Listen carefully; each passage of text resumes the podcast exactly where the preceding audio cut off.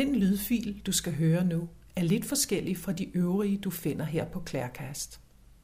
Denne gang er det ikke mig, Jette Hartimer, der sidder og interviewer, men er derimod den, der bliver interviewet. Jeg får stillet en masse spørgsmål om, hvordan jeg kom i gang med mit arbejde, og om mine gode råd til andre, der ønsker at realisere deres drømme. Jeg bliver interviewet af søskendeparet Birgitte Koste og Søren Lauritsen fra Bevidsthedsskolen, som er i færd med at skrive en bog om det, de kalder at skabe sin egen blissness. Hvor ordet blissness er business blandet med ordet bliss, som betyder lyksalighed.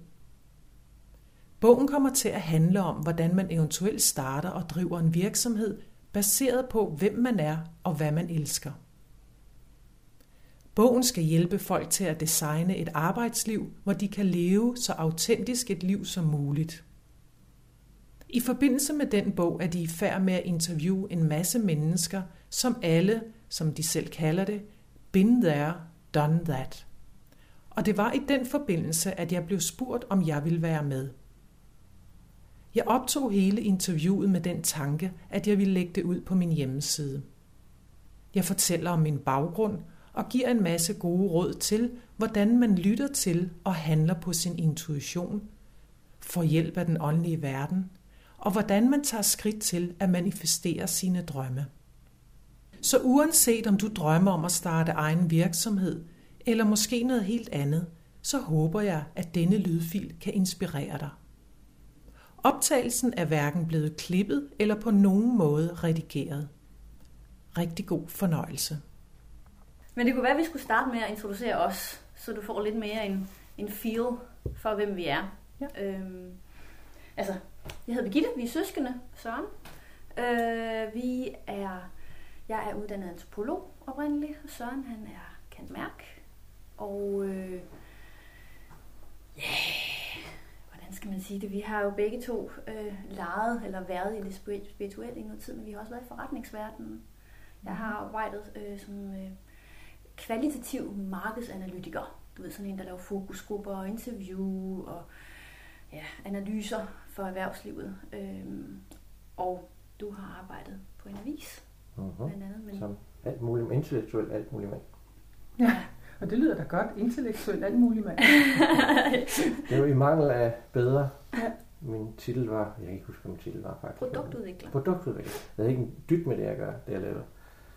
Det var simpelthen hvad som helst, som ledelsen fandt på, at nu skulle det, nu skulle vi prøve det, eller vi skulle derhen, eller vi skulle finde ud af, om vi skulle derhen, og så videre. Det var det. Mm. Og så de senere år, der var det, det ved ikke hvor meget, 4-5 år, måske lidt mere, der var det egentlig mest en dels coaching af ledelsen, af direktører, underdirektører, chefer og sådan. Ja. Men der var ikke noget ord for coaching på det tidspunkt. Der, det, det, det morede mig vældigt, da, da, da, da coaching kom til Danmark, fordi Nå ja, det er jo det, jeg laver. Mm. Ja. Mm. ja, og i dag der er det jo da sådan et meget almindeligt ord i hvert fald. Ja. ja som mange bruger i rigtig mange sammenhænge. Ja, det er ja. det. Ja. ja. Så. ja. Men øh, vi har begge været der, og vi har begge været øh, øh, utilfredse med det. Ikke? Altså, for vores begge vedkommende fik vi egentlig, kom vi egentlig hen til et sted, hvor det egentlig var så stimulerende nok heroppe. Men så kommer man hjem og tænker, okay, hvad er det lige, jeg har hjulpet med? Okay, jeg har hjulpet øh, Toms med måske at udvikle en lakrids til øh, markedet til en bestemt forbruger. Mm, giver det mening? Nej. Ikke, ikke, er det det, jeg skal sidde tilbage som, som 80-årig og kigge? Er det det, der jeg har brugt mit liv på? Ikke? Mm. Nej. Så det har ikke rigtig været meningsfuldt for os herfra. Så vi måtte lave noget andet. Og vi kan mange ting. Vi er, vi er, vi er gode med mennesker. Nu lyder det igen sådan lidt, hvordan skal man sætte det i en kasse? Men vi kan noget med mennesker øh, og intuition. Men vi er også meget analytiske. Så vi må simpelthen ud og skabe vores eget. Og det er så en ting rent konkret at gå ud og skabe sit eget. Men hvad er det mindset, der følger med?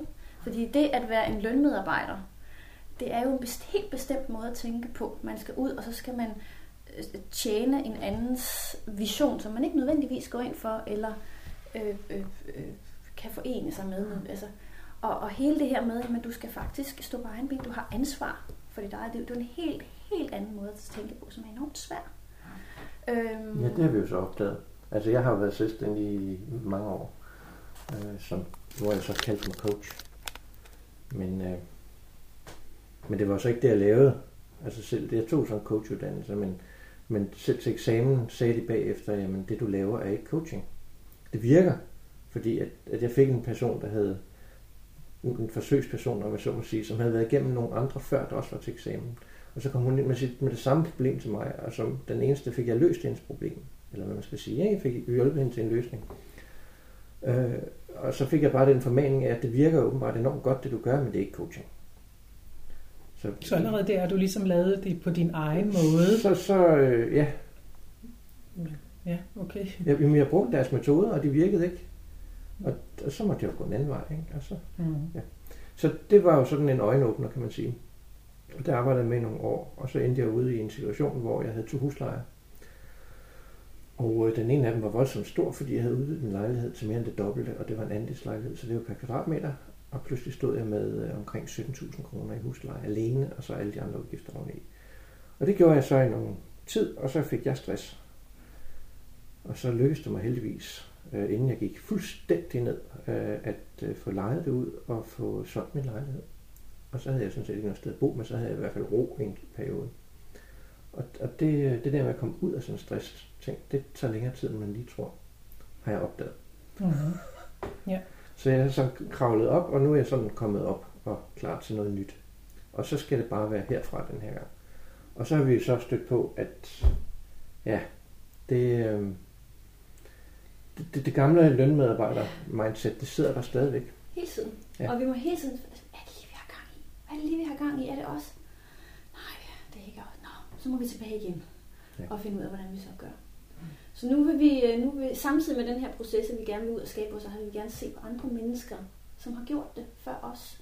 Jeg er sikker på, at der er rigtig mange derude også, der vil i bund og grund det samme, men der er ikke rigtig noget derude, som hedder det, eller de kan ikke finde de ord i sproget, som betegner det, de gerne vil. Så hvis det kunne hjælpe andre i samme proces også, så synes vi, det ville være fantastisk. Så det er egentlig sådan kort og godt baggrunden for. Det lyder da rigtig spændende. Ja. Ja, Jamen, altså, I, I fyrer bare løs.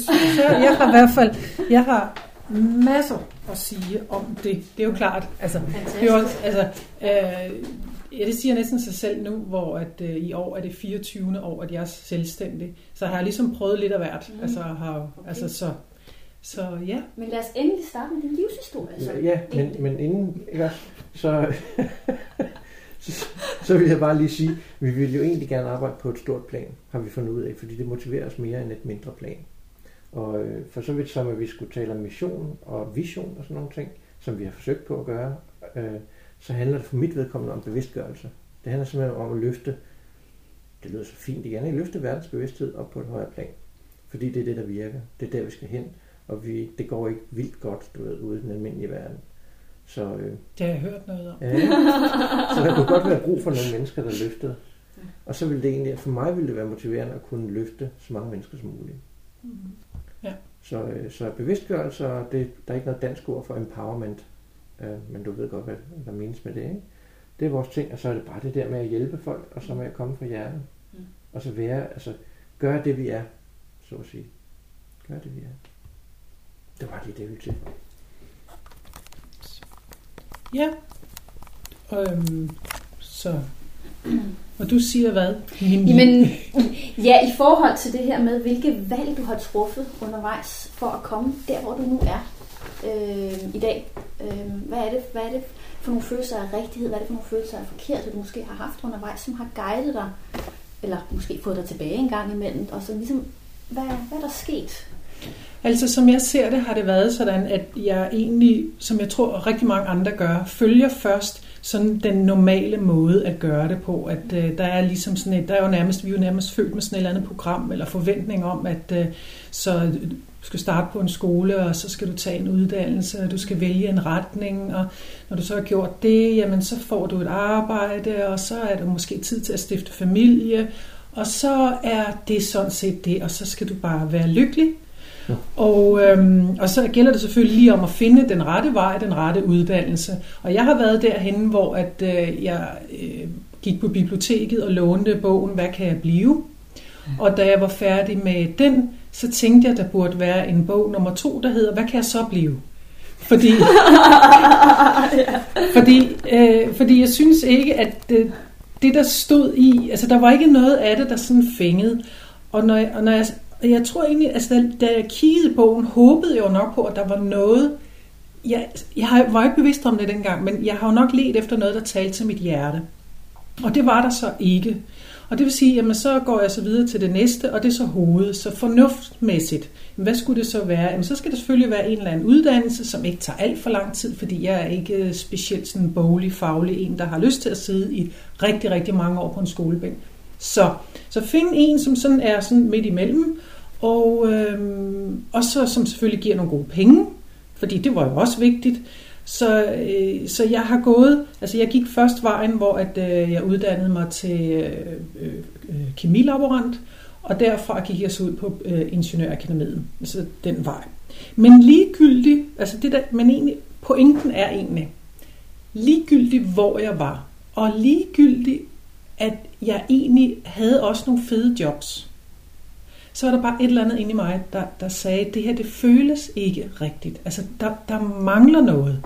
Øh, mit hoved kunne jo sige, og alle andre kunne jo sige, at Jette, du er så privilegeret, og prøv en gang at se, og du har jo, og du kan jo, og alle de her ting. Ja, men inde i mig var der bare en anden stemme, der talte, som jeg egentlig ikke helt vidste, hvad jeg skulle gøre noget. Altså, hvad skal jeg gøre ved den her? Og, øhm, og den, altså, så kan man sige, jamen, så har der jo selvfølgelig hele tiden været den der interesse for øh, det spirituelle og det åndelige. Øh, den har jo ligget der sideløbende, men har, jeg har aldrig set den som en, det kunne blive en del af min karriere eller min, min livsvej, altså, fordi jeg havde det sådan lidt, jamen det er der jo bare, altså jeg har som barn jo øh, fra barns ben altid kunne se et eller andet, fornemme noget, og, og det har jeg så bare gået ud fra, at det kan alle andre jo også, så der har været sådan en særlig sensitivitet, og jeg tror egentlig, at øh, det der, der altså fordi jeg blev ved med at have det sådan, det her det føles ikke rigtigt. Jamen, hvad kunne det så være? Og en stemme inde i mig blev ved med at sige, at det skal have noget at gøre med mennesker. Jamen herre Gud, altså noget at gøre med mennesker. Øh, jeg vil sige, i dag, hvor vi jo øh, altså, skriver 2014, øh, der kan du egentlig slå rigtig mange ting op. Et job, der har noget at gøre med mennesker, fordi der er rigtig, rigtig, rigtig mange forskellige uddannelser og muligheder. Sådan, Øh, jeg vil sige, der i 80'erne, 85'erne, der var ikke så meget af den kategori. Så jeg tænkte bare, jeg ved det ikke. Men, der, men igen, den blev ved, og den blev ved, og blev ved, den her med, der mangler noget. Og så, øhm, så fik jeg sådan ideen til, at øh, så ville jeg gå på et eller andet massagekursus. Jeg tænkte, hvis jeg skal arbejde med mennesker, så er det jo et eller andet med, om det kan være, hvis de nu kommer, og så får de en massage af mig, så har de jo fået noget. Og det er sådan noget meget konkret, håndgribeligt. Det må være det rigtige. Og så meldte jeg mig på sådan et eller andet massagekursusforløb i øh, Silkeborg, tror jeg det var. Og så da jeg var der, så kedede jeg mig egentlig lidt, fordi øhm, jamen nu sidder jeg jo så med noget, der har at gøre med mennesker. Det føles stadigvæk ikke rigtigt. Øhm, og så var der også en, der sagde til mig under en af de der øvelser, hvor jeg så stod og lavede noget massage, fordi der skete det i det øjeblik, jeg begyndte at lave noget massage, så kunne jeg ligesom logge på og se en masse om vedkommende. Så jeg fik lige pludselig en masse informationer om vedkommendes ægteskab og deres karriere og deres liv og sådan noget. Men det var jo ikke det, som kurset handler om. Kurset handler om, at nu skal de have en massage, og den skal gøres på en bestemt måde, fordi den eneste rigtige måde, det er den her måde. Og, øh, og folk begyndte så at sige til mig, øh, men du kan jo se, du er jo klaverjant. Og egentlig, jeg vidste ikke rigtig, hvad ordet betød, sådan, men ja, ja. Og igen, tilbage til hverdagen. Hele tiden følelsen af, der er et eller andet i vejen, der mangler noget. Og jeg husker det som, at det var en dag, at jeg ligesom stod inde i stuen, slog ud med armene og sagde, Ja, men kære Gud, så vis mig dog vejen. Fortæl mig, hvad der er, jeg skal, fordi jeg kan simpelthen ikke regne det ud, og jeg var godt klar over, at det der med massagen, den holdt jo nok heller ikke. Så var det lidt som om, at jamen, nu skal du bare starte en klinik op. Og min fornuft sagde, jamen, det, det har jeg ligesom ikke, jeg mener, jeg har ikke nogen uddannelse til det, jeg har ikke noget belæg for det, Øhm, hvorfor skulle folk bestille en tid hos mig? Der var en masse hvorfor. En masse men. Der var en masse tvivl. Der var en masse... Men stadigvæk den der stemme indeni, der sagde, bare gør det. Okay, så jeg må indrømme, at jeg var altså ikke så modig, så jeg bare startede op sådan fuldstændig på egne ben. Jeg slog mig sammen med nogle andre, der havde en klinik i forvejen, og så spurgte om jeg kunne øh, lege mig ind der. Og så var jeg så der, og havde så øh, et par dage om ugen og sådan. Og det, der så skete, var, i samme øjeblik, jeg havde taget det første skridt, altså jeg havde truffet beslutningen om, nu gør jeg det. Altså, nu kaster jeg mig bare ud i det.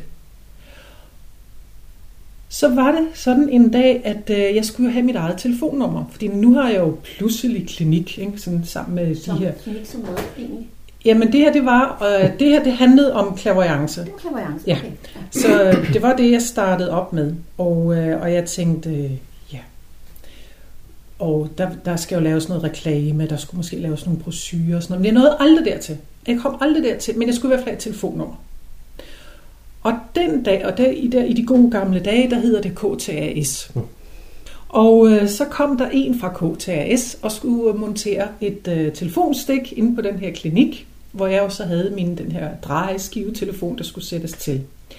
Og der var en kvinde, der kommer ud, hun monterer det her stik, hun tager min telefon, hun sætter den i, i samme øjeblik hun sætter den i, ringer telefonen.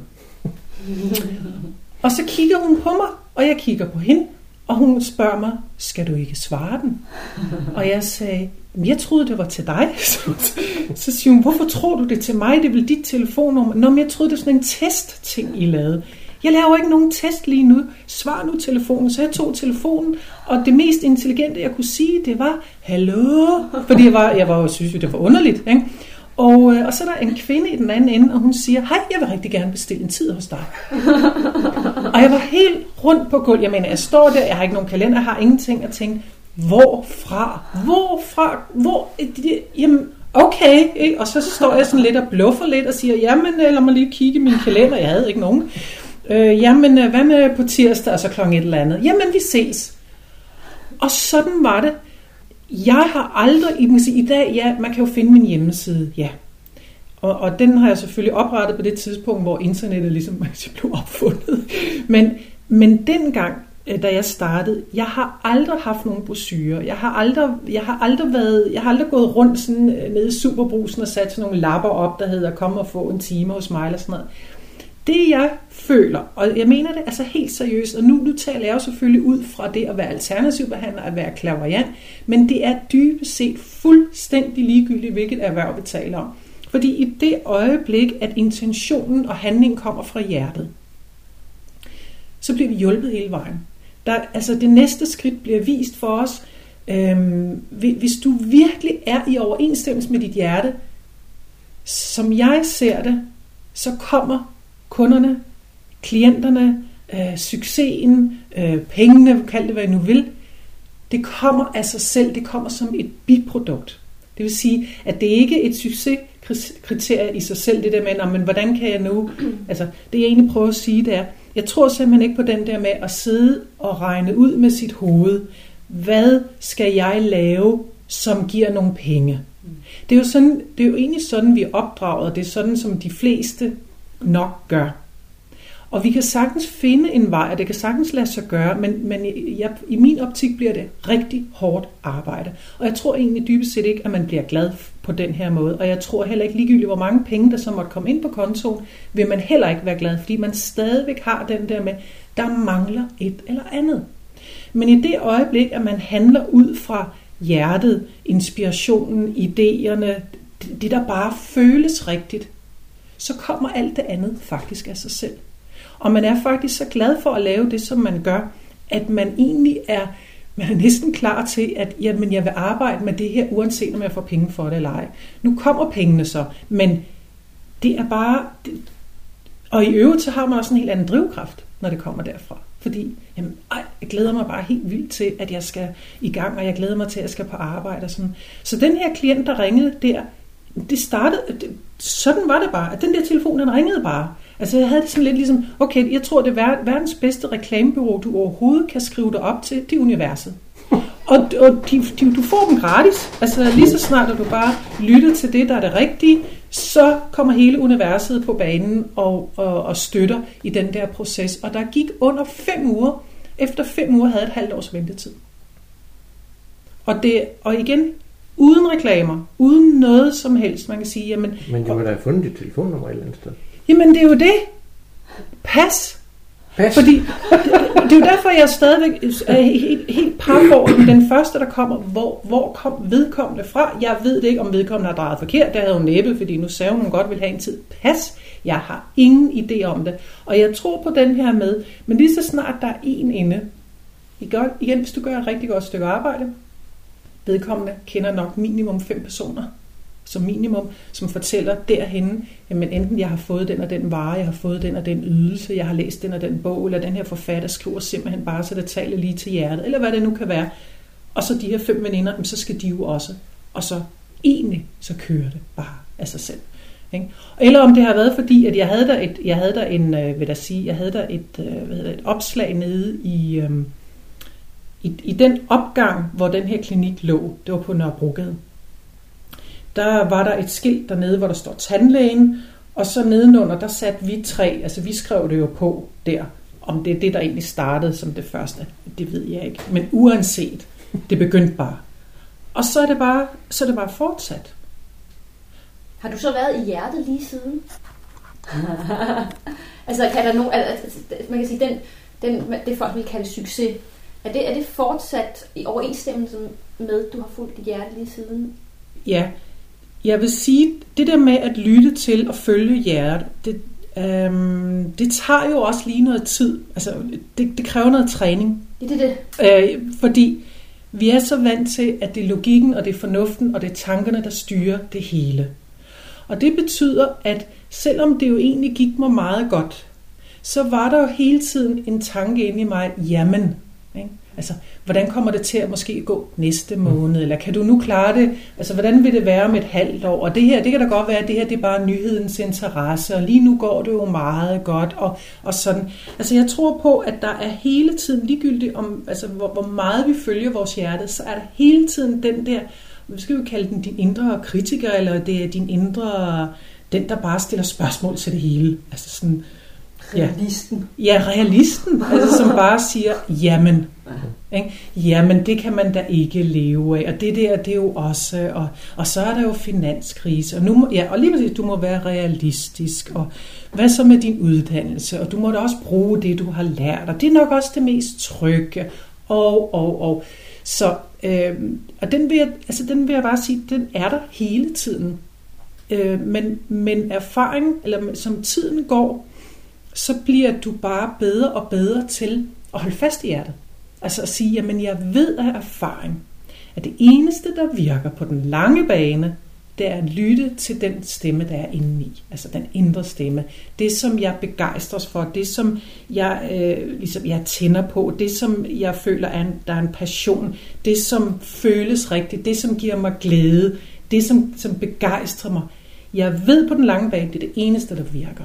Og så må den der logikken, fornuften, tvivlen, kritikeren, nogle gange så ser den som sådan en, en rottweilerhund. Det, det er sådan et meget godt billede at have på den, fordi den gør hele tiden op i hovedet på mig. Og så hver gang jeg kommer med alle de her gode idéer, jamen nu skal jeg da også, så, så kommer den straks og nærmest springer op øh, med poterne op og, og gør mig ind i hovedet. Og nu har jeg bare lært at sige til den, dæk hen i kur. Fordi det vil være der hele tiden. Men tidligere, der var det den, der, der dominerede. Ja. Og den er ikke specielt klog. Nej. Altså, det, det, den, er, den tænker bare på at overleve det. Ja, ja, og, den, og, og det er ikke fordi, at den er vores modstander. Altså, den, den, den, den forsøger jo bare ligesom at sige, jamen er du nu også helt sikker? Og, fordi hvis jeg kunne komme til den og sige, prøv at se her, her har jeg en livsvarig kontrakt fra universet, skal vi sige det, eller fra mit hjerte, som garanterer, at jeg resten af mit liv kan leve af det her, jeg laver så vil den jo sige, yes baby, lad os bare komme videre. så overgiver den sig. Så det er ikke fordi, den ikke, ikke, ikke fordi den ikke vil, men altså, det er bare det der med, at den, er så, den, den, den fokuserer på overlevelse. Ikke? Overlevelse økonomisk og i familien og alle de her ting. Ikke? Øhm, men øhm, ja. Men hvad vil du så give af tips til at hjælpe folk med, at de fleste kan jo godt høre deres hjerte, men det der med at, at, at og, og rette sig efter det, og, og finde ud af, hvad det er, den, den mere konkret siger. Ikke? For den kan jo godt være, den har altså, en luftig fornemmelse af, at jeg skal noget andet. Men hvordan, hvordan kultiverer man den her strømning eller den her ting med at gøre det? Hvordan kan man hjælpe folk på vej, som ikke har så stærk en connection til det, som du har? Ja, men jeg tror ikke, min... Altså jo, selvfølgelig, altså i dag, jo, jo, nu arbejder jeg også specifikt med lige præcis det her, men, men det er svært for mig at sige, hvad er det konkret, folk skal gøre, fordi der er jo, der er konstant et indre drive i os alle sammen. Og der er en stemme, der taler hele tiden. Og nu taler jeg ikke om den her indre rottweiler, altså nu taler jeg virkelig fra hjertet af, altså hjertets stemme. Der er et eller andet, som i mange år og gentagende gange er kommet på banen. Altså noget inde i en, der siger, jamen du vil også være god til, eller hvorfor gør du ikke det, eller du har jo lyst til det der, eller du er jo også kreativ, eller der er noget, der gentagende gange kommer på banen. Og man skal kaste sig ud i det.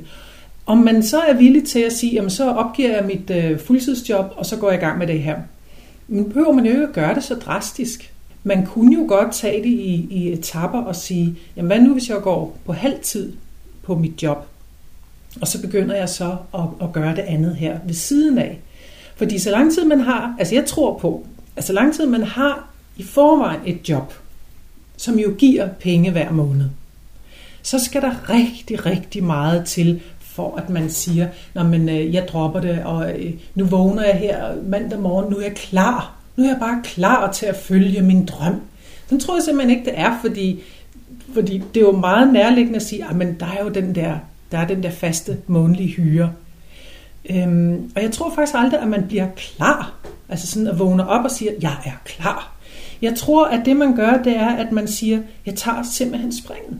Altså, jeg tager det første skridt. Og hvad er så det første skridt? Ja, det vil jo være forskelligt alt efter, hvem man er, og hvad det er for en, en kategori, man er i gang med, fordi har det noget at gøre med mennesker? Jamen okay, hvad med om det første skridt er, jamen er der noget uddannelsesmæssigt? Er der nogle kurser, du måske skulle tage i weekenden? Øh, hvis du allerede har uddannelsen, jamen øh, hvad med at gå ud så og kigge på et lokale? Er man også i starten, det koster jo ikke noget at kigge. Men det er noget med hele tiden, altså hvis du vil have en smuk blomstrende have med alle de blomster, som du elsker allermest, så kan du ikke noget, du bare sidder inde i, inde i dit øh, ja, stuevindue og kigger ud på haven, og så lidt håber, når jeg venter på, at der kommer noget inspiration, og jeg venter på, at det bare det rette tidspunkt er der. Du er simpelthen nødt til at gå derud, og det kan være, at du starter med, at du bare laver et lille bitte bed, så du rydder lidt ukrudt, og så laver du et lille bitte bed, og så er der nogle blomster der. Men lige så snart de der blomster er der, selvom det er bare på en kvadratmeter, så får du automatisk lyst til at gøre noget mere. Så det vil sige, nu tager du det næste skridt, og det næste, og det næste, og det næste, og nu er du inde i den her proces. Nu er du allerede på vej, og lige pludselig har du hele den her blomstrende have. Og jeg tror, at det, som, som gør, at mange afholder sig for at kaste sig ud i det, det er fordi, at man ligesom måske forventer eller håber på, at, at hvis jeg starter i dag, så har jeg haven i morgen. Mm. Og så har jeg succesen i morgen. Så er mit navn blevet kendt i morgen. Så er allerede alle klienterne eller bogen er skrevet allerede i morgen, og forlaget er også klar. Men det er jo bare ikke sådan, det foregår. Altså, men vi er jo nødt til at gøre et eller andet for at, ligesom at skubbe den proces i gang. Og egentlig, man kunne også sige, jamen, hvis du står over for, at du har to bål, og du har noget brænde, du kan jo enten vælge at sige, at jeg holder fast ved det trygge og, og øh, lønmodtagerjobbet, så kan du lægge din pind der. Og det, og, det, og det bål brænder nok i begyndelsen størst og mest, fordi det, er, det har man passet og plejet i mange, mange år. Og det kan godt være det andet, der er et andet bål, jamen det er egentlig bare en lille glød og en lille gnist, og der er måske en lille flamme. Men hvis du går hen og putter en, en, en lille gren på, og så putter du en til på, og så putter du en til, så lige pludselig så bliver det jo større og større, og en dag kan det jo blive større end det andet bål. Det, det, så jeg ser det lidt som, gå du bare i gang, gør et eller andet, begynd at vende blikket, tankerne, talen imod det, som du ønsker dig. Altså, så det vil sige, begynd at fortælle vidt og bredt, hey, jeg har den her drøm, jeg har det her ønske, jeg vil, jeg vil gøre, og sådan og sådan. Fortæl det, fordi hvis man tror på, at der, vi har kraften af det talt ord, vi har kraften af tankerne, øh, og, og, og desuden, det, det man kan sige, behøver ikke engang være særlig klaverant for, der findes jo undersøgelser, der viser, det du tænker på, det du taler om, det påvirker simpelthen hele din krop og dine, dine følelser, men, men hele kroppen energimæssigt. Så, så hvilken energi putter du ud? Og det er den energi, du egentlig skal skabe fra. Så Øh, der, der er nogle, øh, man kan sige, nogle selvstændige, de siger altid, at øh, jamen det der med at være selvstændig, det er hårdt arbejde, og man skal kæmpe og sådan noget. Øh, jeg, jeg kan ikke lide at bruge sådan nogle ord, fordi først synes jeg ikke, at man kæmper, fordi du gør noget, som du rigtig godt kan lide. Du er i gang med at, at kultivere din sin smukke have. Øhm, men det kræver disciplin, og det kræver tid, og det kræver, at du bliver ved, og du bliver ved, og du bliver ved. Og der er måske nogle setbacks. Men jeg synes, det er vigtigt, at man ikke ser på de her setbacks som, nå, det kommer ikke til at gå, jeg må hellere opgive. Det er nok et tegn på, at det er det forkerte, jeg har gang i. Det kunne jo være, at man skal gribe det an på en lidt anden måde. Det kunne være, at man skulle gå en lidt anden vej. Det kunne være, at der skulle være en lille krølle på halen. Det kunne være, at... Altså, så, og, øh, altså, jeg har bare lært, at ligegyldigt hvad, hvis ideen føltes rigtig, så skal jeg bare blive ved. Og det kan da så godt være, at det så ikke bliver lige nu her om en måned, to måneder, tre måneder, men at tingene skal tage lidt længere tid. Jeg skal være lidt mere tålmodig. Og at det kommer til at gå rigtig fint længere hen i forløbet. Altså, jeg, jeg ser bare, at det er enormt vigtigt, at vi må ikke give op. Øh, altså hvis noget, igen, det er det der med... Universet er lidt langsommere end intentionen, der kommer fra. Nej, jeg vil ikke engang sige det universet. Øh, man kunne også sige nogle gange, der er langt fra tanke til handling, eller der er langt fra, at fra handling til resultat. Nogle gange kunne det jo også skyldes, vi skal være klar til det. Mm. Fordi du kan jo godt have en drøm lige nu. Altså jeg ser det lidt som, at det, at det er ligesom om det kommer i, i sådan nogle etapper, eller sådan nogle faser. At først så skal du have drømmen. Du skal, der skal være et eller andet, som du brænder for, du siger, det vil jeg gerne. Men det er så ikke ens betydende med, at du, du, du starter på det i morgen. Fordi jeg, jeg føler lidt, at først skal du have en tanke, når du, og så kan du gå og tænke lidt over det, og du kan tykke lidt på det, og, ej, og du kan se nogle billeder af det, og ej, det vil også være rigtig, rigtig godt. Den der tankeproces kan jo tage rigtig lang tid. Altså for nogen tager den jo ikke? Altså, nogen, altså mange er jo på et job, de dybest set ikke bryder sig om at være, og de har været der i rigtig, rigtig mange år, og de kan sagtens forestille sig en dag, at de går ud af døren, og de har måske også en idé om, ej, hvor vil jeg gerne, og så et eller andet, de gerne vil. Men så er det måske, at den der hund, den følger, den, den gør så lidt for meget. Ikke? Så når man er færdig med tankedelen, så kommer det til følelserne. Nu begynder man så at få følelser på alt det, man har gået og tænkt. Så det betyder for eksempel på jobbet vil det være sådan noget med, at man begynder nu at mærke, hvor dårligt man egentlig har det der. Og at hvor utilfreds man egentlig er med at være der, og jeg kan egentlig ikke lide det, og, ej, og jeg kan, nej, jeg kan også godt mærke i min krop, at jeg faktisk bliver drænet af det her. Og jeg, det er også interessant, så tit jeg egentlig har ondt i hovedet, og jeg har også ondt i nakken, og, og, og, og den proces, hvor man går rundt der i den her misery, den der elendighed, den tager jo også noget tid. Fordi det, det, altså igen, det, det gør den. Altså alting tager tid. Det er en proces, det er en udvikling. Og som jeg ser det, den tredje fase der, okay, når du er færdig med tankerne, du er færdig med følelserne, så kommer det i benene. Og i benene, det er handling. Så er man klar. Tre faser. Simpelthen. Det, det er sådan, jeg ser Altså, fordi så er, er du nået dertil, nu er du også klar. Nu er du modnet til det. Dermed ikke sagt, at du, at du ikke har tvivlen og at du er usikker. Alt det der, den, den, jeg beklager, den er der stadig. Men der er bare, du er nået til et punkt, hvor du siger, nu gør jeg et eller andet, fordi jeg gider ikke det her længere, eller jeg kan ikke holde det her ud længere, eller... Ikke? Og så tager man skridtet. Men i det øjeblik, man så tager skridtet, så er man også klar til det, forstået på den måde, at man er modnet til det. Man, man har været hele tankerne, følelserne, hele den der proces igennem. Og, og det vil sige, at man har faktisk et rimelig godt fundament, man står på. Selvfølgelig vil det også være sådan i samme øjeblik, man har taget det skridt, så vil man kigge sig tilbage over skulderen og tænke, hjælp, hvad har jeg gjort? Jeg har jo lige enten, jeg er gået fra det her fantastiske job, eller jeg har smidt den her partner ud, eller jeg har flyttet fra den der bolig, eller hvad der. Altså det, er jo lige, det her, det gælder jo alle mulige ting. Skal jeg gå tilbage? Ikke? Og den der hund, den vil sige, ja, Ja, kom. Der vil vi kur. Ja, jeg vil kur. Den, den, den står og lover med halen, og den er helt blid og blød, og sådan, kom. Ikke? Sådan, men der bare alligevel, der er noget igen. Der var jo noget, der fik dig til at gennemgå hele den her proces. Der var jo noget, der fik dig til at tage det der skridt. Hold nu fast. Stå nu på det der skridt. Fordi, og her kommer universet så på banen. Når du så har taget det skridt, så bliver der vist dig, hvilket skridt du skal tage som nummer to. Det kommer som en inspiration, der kommer en idé, der kommer enten, ja, eller du møder et menneske, der, der er en dør, der åbner sig, der, du møder en, der siger, hey, jeg har lige hørt, at der, tror, at der er brug for dig her, eller kunne du ikke tænke dig, at vi lavede et eller andet samarbejde? Noget sker, men det der, det sker ikke før det første skridt er taget. Mange de siger, at jeg bliver stående ved alt det, der er trygt og godt, og så venter jeg på, at alt det der andet, det bare kommer, og at det bliver vist mig og sådan noget. Der bliver ikke vist en bønne. Det eneste, der bliver vist dig, det er din inspiration. Det er, den der, det er, det er din passion, det er noget, det er lysten, det er, eller utilfredsheden over det, du står i. Det er det, du får. Du får ikke mere. Der, der, der, du får ikke at vide, hvem skal du ringe til, hvilke døre skal du banke på, hvor skal du gå hen, og hvad bliver facitet og hvordan kommer du til at klare det. Og derfor facitet kunne jo også være, det er ikke engang sikkert, at du kan se facitet for dig. Det der med, okay, jeg vil gerne arbejde med mennesker, men hvordan skal jeg gøre det? Hey, du behøver ikke et facit. Gå nu bare i gang. Fordi igen, når du har taget det første skridt, så bliver der vist dig det næste, og sådan og sådan og sådan. Og du bliver egentlig formet undervejs. Du bliver vist vejen undervejs. Jeg mener, okay, jeg startede ud som klaverjant, og jeg begyndte den vej, men jeg mener, jeg har sådan en følelse af, at for hver gang der var gået seks måneder, så kom der noget nyt til mig. En ny, noget, noget, noget, ja, noget nyt, ja, man sige, noget nyt, jeg kunne arbejde med, men stadig selvfølgelig inden for mit felt, men en ny måde, jeg kunne gøre tingene på.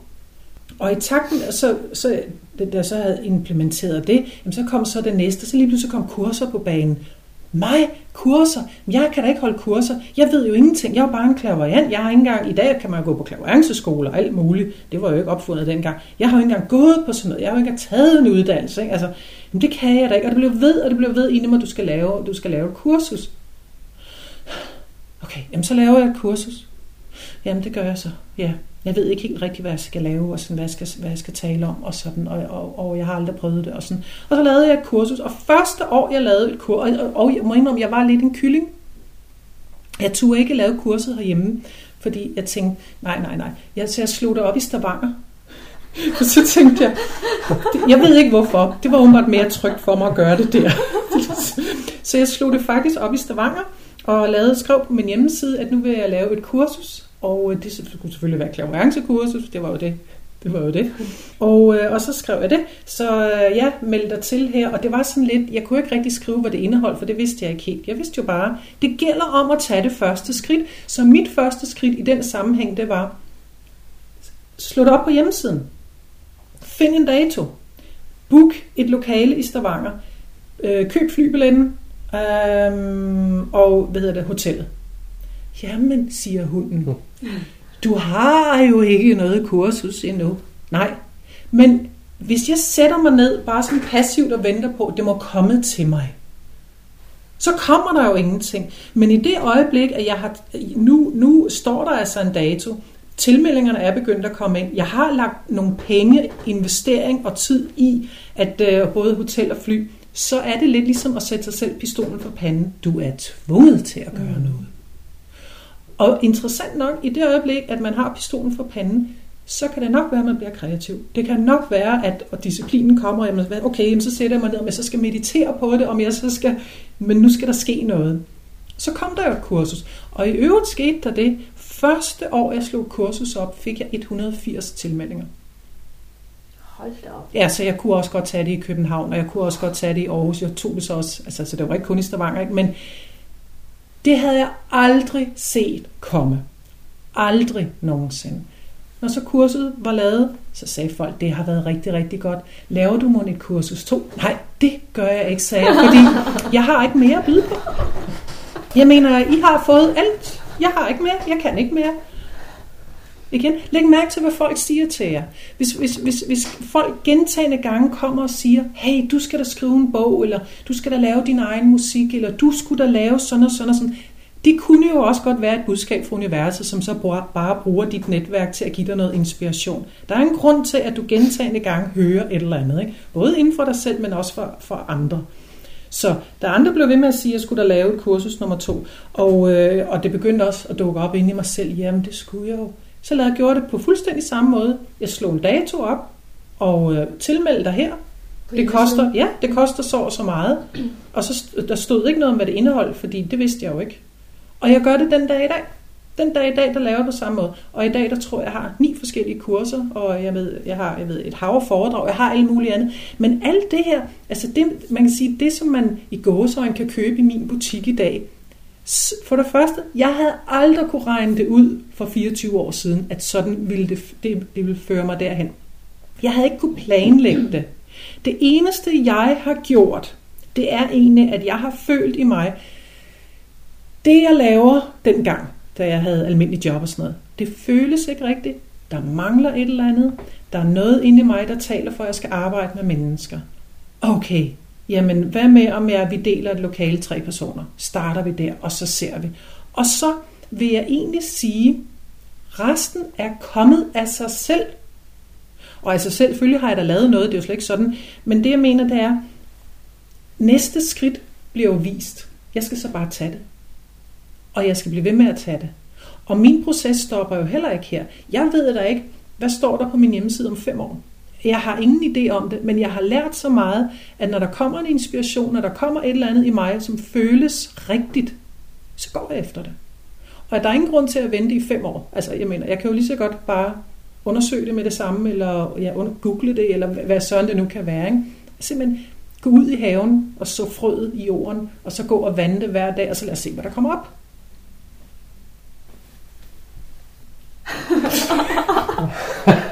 Sådan. Men du er så gået helt væk fra, øh, det lavede vi også mærke til på din hjemmeside, det var ret interessant, fordi du havde jo de her, øh, før i hvert fald, individuelle sessioner osv., men det tilbyder jeg ikke mere. Tilbyder jeg ikke mere. Og så var der en bunke kurser, bunke. Altså det er simpelthen, hvorfor ikke, altså det andet mere, fordi det skal du ikke. Ja, der skete det, at øh, når jeg skal være helt ærlig, det skal jeg jo. Øhm, jeg har jo haft klienter i rigtig, rigtig, rigtig, rigtig mange år. Så kom kurserne på banen, og dem kørte jeg jo så sideløbende. Så de, de, dem havde jeg jo så i weekenderne, og jeg tog jo rundt i mange forskellige byer, både i Norge og i Danmark, og holdt dem. Og, øhm, og, og det var alt sammen rigtig, rigtig godt. Så sker der det, at øh, en dag, hvor jeg sidder og har en klient, altså det sker ikke sådan lige fra den ene dag til den anden, men ganske langsomt var der en stemme inde i mig, der ligesom, hvor jeg kunne mærke, jeg har ikke lyst til det her one-on-one længere. Jeg har ikke lyst til at have klienter. Øhm, det, var, det var lidt, fordi jeg havde en følelse af, mit, mit ønske er selvfølgelig at give og berige folk. Mit ønske er, at folk skal finde ja, glæden i deres liv, deres styrker, deres potentialer, at få, om det er et håb. Altså, jeg, det er jo lige meget. Mit ønske er at give noget til folk. Og jeg fandt jo ud af, at jeg kunne godt gøre det ved en og en. Men jeg kunne jo også gøre det via kurserne. Jeg kunne jo gøre det via foredrag. Jeg mener, så, så kan jeg jo, altså på et foredrag kan der jo komme 100, hvor jeg kan lave en inspirationstale, eller en pep talk, eller guide hver især til, sådan, hvordan, hvordan finder du nu frem til din indre stemme, hvordan gør du alle de her ting, altså hvordan finder du lykken i dit liv. Og jeg ved godt, at mennesker er individuelle. Og det, jeg har sagt til en klient, er jo ikke nødvendigvis det samme, som jeg vil stå og sige til en sal med 100. Men der er jo nogle grundlæggende træk, eller det er jo ligesom, når I spørger mig, hvordan starter man egentlig op med, med som, enten som selvstændig eller at leve med sin passion. Der er, nogle, der, er nogle, der er sådan nogle grundlæggende træk. Om du så gør det på den ene, eller den anden, eller tredje, eller fjerde måde, det er, jo, det er jo ligegyldigt. Men der, der, der er ligesom sådan en form i det. Så, så jeg kunne bare mærke, og der skete faktisk, min krop altså jeg, jeg var faktisk først i fuldstændig modstand, for jeg tænkte, klienter, det er det, jeg altid har haft. Og, øhm, og hunden gøde mig også ind i hovedet og sagde, det skal du endelig ikke lade være med, fordi, og så videre. Den havde mange gode argumenter for, hvorfor jeg skulle blive ved med det. Og, øhm, og så sker der jo lidt det, hvis vi ikke hører. Så kunne det jo være, at øh, så begynder vi måske at så, som jeg, så kunne det være, at følelserne kom på banen, at der begyndte sådan at være en eller anden utilfredshed, eller jeg kunne mærke, at jeg blev sådan en lille smule dårlig humør. Jeg kunne mærke, at jeg begyndte sådan at sove dårligt om natten. Øh, og hvis man stadigvæk ikke hører, så kunne det jo være, at det gik videre til kroppen. At, øh, så der skete faktisk det, at nogle gange, mens jeg sad og havde en klient, og var fuldstændig optaget af det, så var det ligesom om, jeg fik sådan et svimmelhedsanfald. Altså det kunne, og klienten opdagede det aldrig, men, men for mig når jeg sad og kiggede på klienten, var det ligesom om, at der, der skete sådan en eller anden energiforskydning, og jeg tænkte, bare jeg dog ikke falder ned af stolen.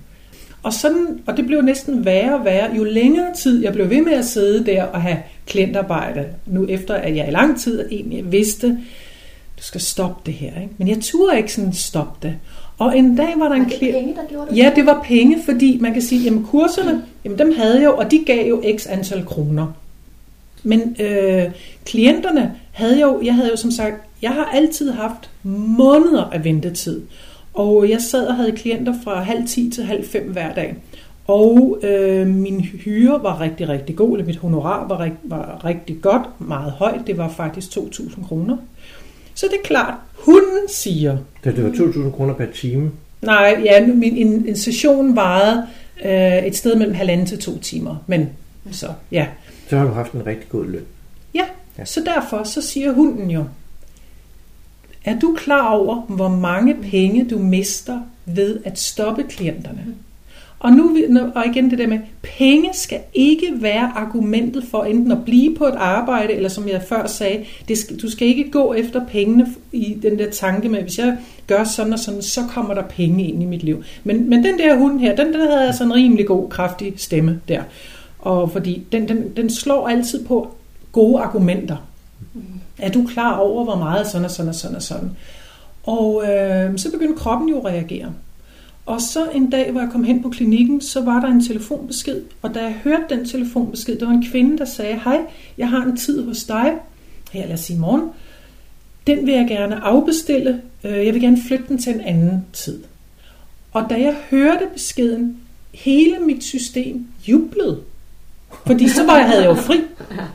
Så tænkte jeg, der er noget galt. Nu, nu stopper det her. Mm. Fordi jeg bliver jo også nødt til at være, altså jeg mener, jeg skal arbejde med mennesker, øh, en og en, så bliver jeg altså nødt til at være 100% til stede og have hjertet 100% med. Så når jeg, det var egentlig mit wake-up call, når jeg stod og jublede over at få en afbestilling, og nej, jeg ringede ikke videre til en på ventelisten og sagde, der er blevet ledet tid i morgen, der tænkte jeg, det her, nu bliver jeg nødt til at handle på det, og det skal gå rimelig stærkt. Og så øh, droppede jeg faktisk fuldstændig, altså der gik et halvt år, fordi jeg havde jo, jeg havde jo erhvervslokaler, så der er jo seks måneders opsigelse.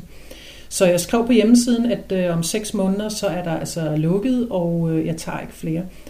Og den dag, så det vil sige, der gik stadig seks måneder, hvor jeg skulle arbejde med klienter, men alle mine symptomer og alle det der svimmelhed og alt det der, det forsvandt i samme øjeblik, jeg truffet beslutning og også havde meldt den ud. Så var alt lige pludselig godt. Og noget, der er meget interessant, der var jo stadig seks måneder, hvor jeg skulle sidde på klinikken og arbejde. Samme aften, hvor at jeg på dag 1 havde meldt ud, jeg stopper med klienter. Samme aften, da jeg gik i seng, fik jeg et nyt kursus, som egentlig blev serveret til mig. Som egentlig på den måde, ved du hvad, der skal nok blive taget godt hånd om dig. Hvis du hele tiden lytter til hjertet, så skal der nok blive vist dig, hvad skal du så gøre? Ikke? Altså hele tiden næste skridt. Så, og sådan var det så. Og så for et par år siden, øh, jeg har jo altså jeg har jo haft rigtig, rigtig, rigtig mange, der er blevet ved med at spørge mig, eller står på venteliste, om hvis du en dag skulle åbne igen, så vil vi gerne, og jeg nåede jo op på, om det var 400 eller 500 på en venteliste. Og så på et tidspunkt, så tænkte jeg, jeg begyndte så også at savne den der en og en. Men jeg havde ikke lyst til klinikken igen, det havde jeg dog, dog lært. Og så tænkte jeg, at jeg kunne lave sådan en walk and talk, som det så egentlig hed, hvor vi mødes ude i det gode vejr. Ja, det er ikke altid, det var godt vejr, men vi mødtes i hvert fald et sted, hvor der var noget natur. Og så gik vi bare en time, og så lavede jeg egentlig øh, klaverjancen der. Og det gik, altså, det gik jo også helt fint, og der, der, altså, det blev også fyldt op på 0,5. Og igen, så var der den der ene, der stemme, Jette, det var stadig ikke det her, du skulle, vel? Altså, nu er du lidt tilbage. Det, det ligner ikke helt det, det gamle, men det er lidt i samme boldgade, ikke? Men var det ikke den samme stemme, der havde sagt, at du skulle gøre det lidt igen? Eller var det, var det hunden med pengene? Eller Nej, det var ikke pengene. Nej, det var, det var mere det, der var, jeg tænkte, men jeg, altså, jeg savnede lidt, man kan sige, nogle mennesker. Mm. Altså jeg mener, når jeg holder kurser, mm. når jeg holder foredrag, ja, jeg har godt nok kontakt til mange mennesker. Mm. Men men jeg savnede lige sådan en anden form. Ikke? Øh, og det var derfor, jeg så, så jeg, der gik vel halvandet år, hvor jeg faktisk lavede Walk and Talk. Og, øhm, og så stoppede jeg det igen, fordi der begyndte at komme så meget inspiration, inspiration til noget andet, jeg skulle lave. Jeg skulle lave nogle andre kurser. Jeg skulle lave nogle flere øh, foredrag. Jeg skulle lave, og så er der jo de der podcasts og alle de der ting. Men jeg har faktisk noget andet på timebrættet i øjeblikket. Og så kunne jeg godt mærke, der er jo ikke, der er jo ikke tid til det hele. Og det er også lidt, når, når, når man er selvstændig, der kommer jo masser af idéer hele tiden. Altså, der kommer jo, du kan gøre det der, og du kan gøre den der, og du kan gøre den der, og det der. Og jeg har nogle gange faktisk nærmest fået helt stress over de mange ting, jeg kunne gøre.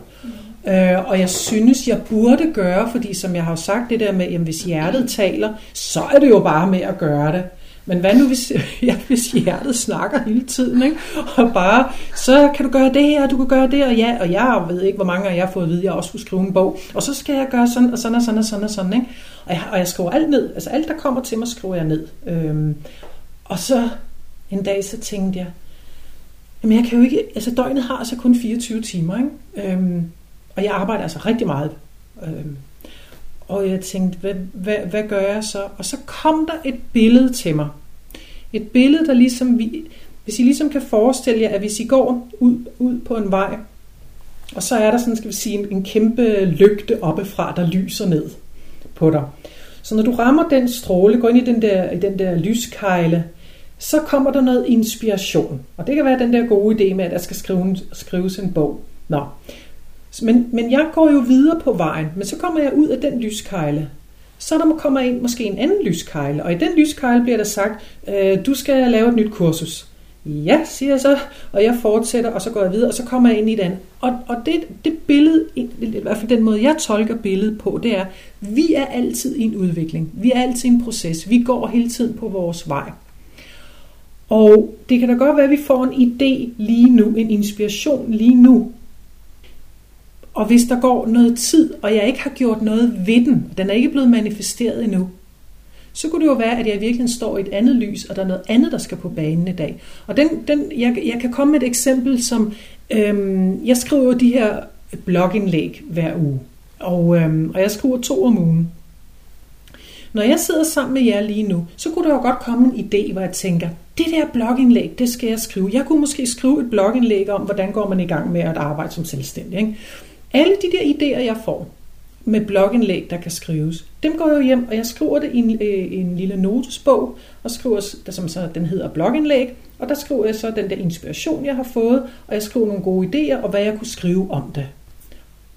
Men jeg skriver det kun lige ned i dag, fordi jeg, det er jo ikke det, jeg skal i dag. Jeg skal jo nogle andre ting her senere i eftermiddag. Så lad os sige, at jeg har afsat på fredag, der skal jeg skrive blogindlæg. Så sætter jeg mig med min computer, så tager jeg det her lille hæfte, som er fyldt med gode idéer til blogindlæg. Så når jeg åbner det, og så sidder jeg og læser i det, og jeg ser så for eksempel, jamen, jeg kunne skrive det her indlæg, så kan jeg bare mærke, at jeg er der ikke. Jeg har ikke energien på det. Så alle de der gode idéer, jeg har skrevet ned, kan jeg egentlig bare lægge til side, og så sætter jeg mig egentlig bare tilbage, og nogle gange så lukker jeg bare øjnene og siger, hvad skal jeg så skrive om? Det der, og så kommer der noget nyt. Det der, ja, det der, åh, det, åh jeg må ikke nok nærmest. Det her vil jeg helt vildt gerne skrive om, og så begynder jeg at skrive. Og det var det, altså hvis det ligesom giver en mening. Så det er det der med, der kan godt være en lyst lige her og nu, men det er ikke ens betydende med, at den måske skal laves nu. Fordi det kan være, når der er gået nogle dage, så kommer der noget nyt. Det er noget med hele tiden at være i, ja, i energien, eller være på sporet. Så, så, så, og det har gjort, at jeg har ikke længere stress. Altså jeg har ikke længere stress over de ting, jeg ikke får gjort af alle de her... Øh, altså jeg mener, jeg har stadigvæk ikke fået skrevet den der bog, og det har jeg godt nok hørt om nu i rigtig mange år. Ikke? Og, men, og der har været et tidspunkt, hvor det føles rigtigt, og lige nu, det føles overhovedet ikke rigtigt. Jeg er et andet sted. Jeg skriver der. Jeg, jeg, jeg, for mig er det mere, jeg vil have skrive blogindlæg. Ikke? Sådan her og nu, ting, det her, det skal ud. Ikke? Den bog, du har fået inspiration til at skulle skrive, hvad, hvad handler den om? Den, øh, den skulle skrives om... Øh, altså den, men den, den skulle skrives om... Den, den handlede, skulle egentlig handle om det at være klaverjant og gå i gang som klaverjant og Øhm, og i hele taget, der skulle, der skulle have været sådan nogle øvelser i, med hvordan, hvordan kan du optræne dine klaverjante, dine spirituelle evner, Øh, hvordan kan du bruge dem konkret i hverdagen. Dermed ikke sagt, at alle skal være klaverianter, men alle har jo evnerne øh, i en eller anden form. Hvordan kan du bruge i det hele taget øh, klaverianse på dig selv i din hverdag? Så, så det vil være sådan en, en slags håndbog meget konkret. Og må jeg stille dig et spørgsmål? Hvis du nu skulle gøre det projekt større, hvis du skulle give det et større scope, hvordan kunne det så være? Jamen så for det første, så vil jeg, ja, så kunne det være, at jeg vil lave det på engelsk, så vi når ud til en større målgruppe, mm. øh, fordi Danmark er et lille bitte land, altså, så, så hvis, hvis vi nu talte det. Øhm, jeg vil, mm, okay, den logiske, det vil være at sige, at vi laver en bog i fysisk form. Og rigtig mange kan godt lide at have en bog i fysisk form. Øh, hvis jeg skulle gøre det større, så ville jeg lave, øh, så ville jeg lave det som en e-bog. Jeg vil, øh, jeg vil lave en tilhørende app, som man kunne, øh, altså en, en app, som man kunne lave øvelserne hver dag, og nogle, altså, sådan, der vil dukke op på den her app, gøre lave de og de der øvelser. Øhm. mm, jeg tror, og det er også derfor, jeg tror også, det er derfor, jeg er lidt blevet begrænset det med den bog, fordi for mig en bog er sådan en, en lukket ting. Altså lige så snart du har lavet en bog, ja, så er det der, men, men det er jo derfor, jeg godt kan lide blogindlæggene, fordi det, det er en, en proces, der, der, der vokser hele tiden. Altså der står nogle sider i dag, jamen jeg har lavet 350 blogindlæg lige nu, ikke? på fem år eller fire år eller sådan noget. Men hvis jeg havde skrevet det i en bog, mm, det er selvfølgelig rigtigt nok lige, når jeg skriver det, men det kan godt være, at hvis jeg kigger på det i dag, så føler jeg ikke, jeg føler, at jeg er videre, eller jeg er et andet sted, eller sådan. Så synes jeg, at blogindlæggene er bedre. Øh, så måske kunne man så have købt, altså hvis, nu skal jeg jo ikke sælge en bog, vel? Men så kunne man måske have købt adgang til et særligt forum, hvor jeg vil blive ved med at, at kun skrive om de her emner, eller sådan.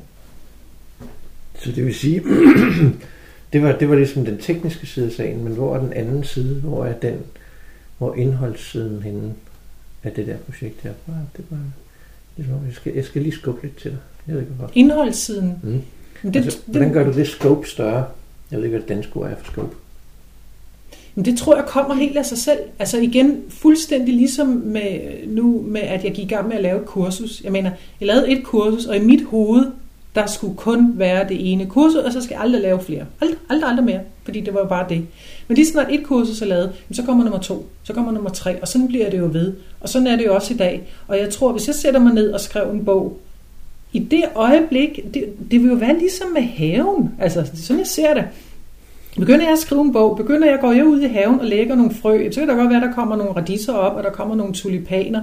Men de der ting, de begynder jo også at sprede sig. Altså, ikke? Altså, så det vil det jo også gøre, hvis jeg skriver en bog. Lige snart jeg er i gang med det, og er i den proces, og har energien på det, så vil jeg jo lige pludselig få lyst til, eller blive ført til at skulle skrive noget andet, eller noget bredere.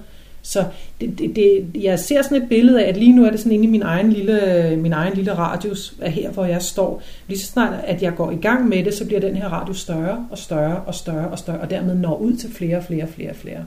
Og om, nu var det sådan rent praktisk, at man vil med en app og sådan nogle ting, ikke? men jeg tror, alle de der ting kommer af sig selv. Altså, eller nogen lige pludselig ringer på døren og siger, hey, du er jo i gang med øh, at skrive en bog, øh, jeg sidder inde og har det og det og det, øh, skal vi slå os sammen? Skal man have en mission, som, øh, som når man går ud og gør det, man er? Er det vigtigt? Og i så fald, hvad er din mission? Din mission, mission? Hmm. For det, et er, at der er en indre stemme, der siger, ja. at jeg skal noget, men, men har du sådan, åh, hvor vil jeg bare gerne?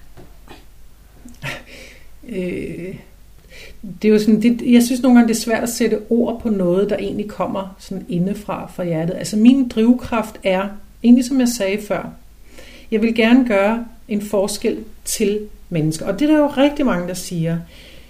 Det jeg gerne vil, det er, jeg vil gerne have, at hver især finder sig selv indefra. Jeg vil egentlig gerne have, at hvis vi nu skal blive billedsproget, at folk lærer at få den der indre rottweiler hen i kurven og ligge. Så den ikke fylder. Altså den vil som sagt altid være en del af familien. Men at den ikke får lov at styre hele tiden. Jeg vil gerne have, at alle ser deres eget lys, deres eget potentiale. At de indser, hvis jeg skulle bruge, nu, nu, nu skal jeg jo passe meget på med sådan noget, fordi det er det der med, at er du kristen, ikke? Men, men, jeg, men, men et ord, jeg har lyst til at sige lige nu, der, jeg har lyst til, at hver sær ser sig, som Gud ser dem. I det lys. I, med, de, med de øjne. Fordi hvis alle så sig selv, sådan som alle i virkeligheden er indeni, med deres sjæl, deres liv, deres, deres lys, deres potentialer, deres evner, deres egenskaber, og ikke lyde så styre af den der hund, men virkelig indefra, så ville vi egentlig på hele planeten kunne ændre den kollektive bevidsthed. Vi vil kunne ændre måden, alt lige fra hvordan vi behandler dyr på. altså, det vil blive et fællesskab. Det vil blive, øh, det, der vil være kærlighed. Øh, men altså, det er jo fint at have visioner, og det er fint at kigge ud i den store, brede, altså sådan, jeg ønsker at forandre verden. Men jeg ved også godt, at alt kommer indefra. Så det betyder, at jeg bliver først og fremmest nødt til at starte inde i mig selv. Så hvis jeg for eksempel ønsker, at der skal være fred på jord, eller at dyrene skal have det bedre, så okay, jeg kunne godt hoppe på et fly, og så kunne jeg gå ud og redde en orangutang, og jeg kunne plante træ et eller andet sted, og jeg kunne missionere og sådan nogle ting. Men jeg tror på, at det rigtige, den rigtige måde at gøre det på, det er, at jeg bliver nødt til at skabe fred i mig selv først. Jeg bliver nødt til at skabe fred i mine egne tanker, i mine egne rækker, i min egen familie. Jeg bliver nødt til selv at behandle dyr godt. Hvis jeg vælger at spise kød, jamen, så bliver jeg nødt til at sørge for at støtte det økologiske. Og sådan. Hvis jeg starter, igen, hvis jeg starter inde i mig selv, så påvirker jeg jo, altså så, så påvirker jeg jo dem, der er omkring mig. Og på den måde kan vi i fællesskab, fordi det, det er ikke én person, der skal ud og ændre og redde alle. Altså, sådan er det ikke. Vi i fællesskab skal egentlig tage hinanden i hånden og hjælpe og forløse og forandre og forny. Og det er ikke én person. Altså, det, øhm, men vi er nødt til at starte på egen bane halvdel. Jeg ved ikke, om det egentlig besvarer dit spørgsmål, men jo, men det lyder sådan meget, giver meget god genklang med det, vi ellers har, hørt folk sige, at den her lyst til, at man gerne vil gøre noget godt. Man vil gerne hjælpe, hvad nu end man har at kunne hjælpe med. Og, og det lader til, at det er ret så nødvendigt for at kunne leve sig selv ud, at have den her, jeg vil gøre noget godt. Mm-hmm. Okay. Det, det er bare enormt vigtigt. Jeg tror også, at det, at det er, øhm, du kan selvfølgelig godt planlægge noget for egen vindings skyld og sige, at øh, nu skal jeg bare starte noget op, og jeg skal have noget salg, og jeg skal have nogle penge og sådan. Og det, det kan du godt, og det, det, du vil også godt kunne tjene penge på det og sådan. Men det, den, jeg tror bare, at den eneste måde, det egentlig føles rigtig godt på, det er, når det også kommer andre til gode. Det er meget skægt, det kan være så simpelt. Det er meget skægt, at det kan være så simpelt. Ikke? Ja. Man kan gøre det utroligt kompliceret. Tingene er enormt enkle i virkeligheden. Og så er det nemlig, og så er det nemlig ligegyldigt, egentlig, hvad, hvad det er, vi har at give. Altså, fordi for nogen vil det være et stykke musik, ikke? for nogen vil det jo være en bog, for nogen vil det være ja, at lave zoneterapi på, på mennesker. Altså, for nogen vil det være at starte en butik med. Altså, et eller andet sted, det er lige meget, hvis det du gør, du brænder selv for det, og på en eller anden måde giver det også glæde for nogle andre mennesker, så har du det stærke, du har det bedste, det bedste, det bedste af, af alt. Altså, så er du, bevæger du dig også i en vibration, hvor at du vil blive hjulpet. Du vil få, i mit sprog, sådan, guiderne er med dig, altså universet er med dig, du, bliver, du får de kærlige puff, du får, øh, som du har brug for, og du, du får den hjælp og støtte undervejs, som du har brug for. Øh, hvis, hvis det du gør, det kommer fra hjertet, og det giver, tilfører, gør noget godt for andre mennesker, beriger dem på mm. en eller anden måde, så er det på den rette kanal. Noget andet, vi også øh, synes er meget interessant, det er med det her med penge. Og særligt folk har vi lagt mærke til i, i det spirituelle domæne, ja. hvis man kan sige, der er, ligger der, som vi umiddelbart fornemmer, en ubevidst negativ holdning til penge. Penge er en kamp. Det er svært. Man skal helst heller ikke have for mange af dem, så vi skal helst kæmpe lidt hele tiden for at at overleve. Men det virker ikke umiddelbart, som om du har det. Nej, nej, det har jeg ikke. Og det, øh, ja, det tror jeg sådan er generelt, det tror jeg også har noget at gøre med måden, også nogle gange med, med, med skolesystemet og sådan noget. Jeg tror også, at janteloven er lidt ind over.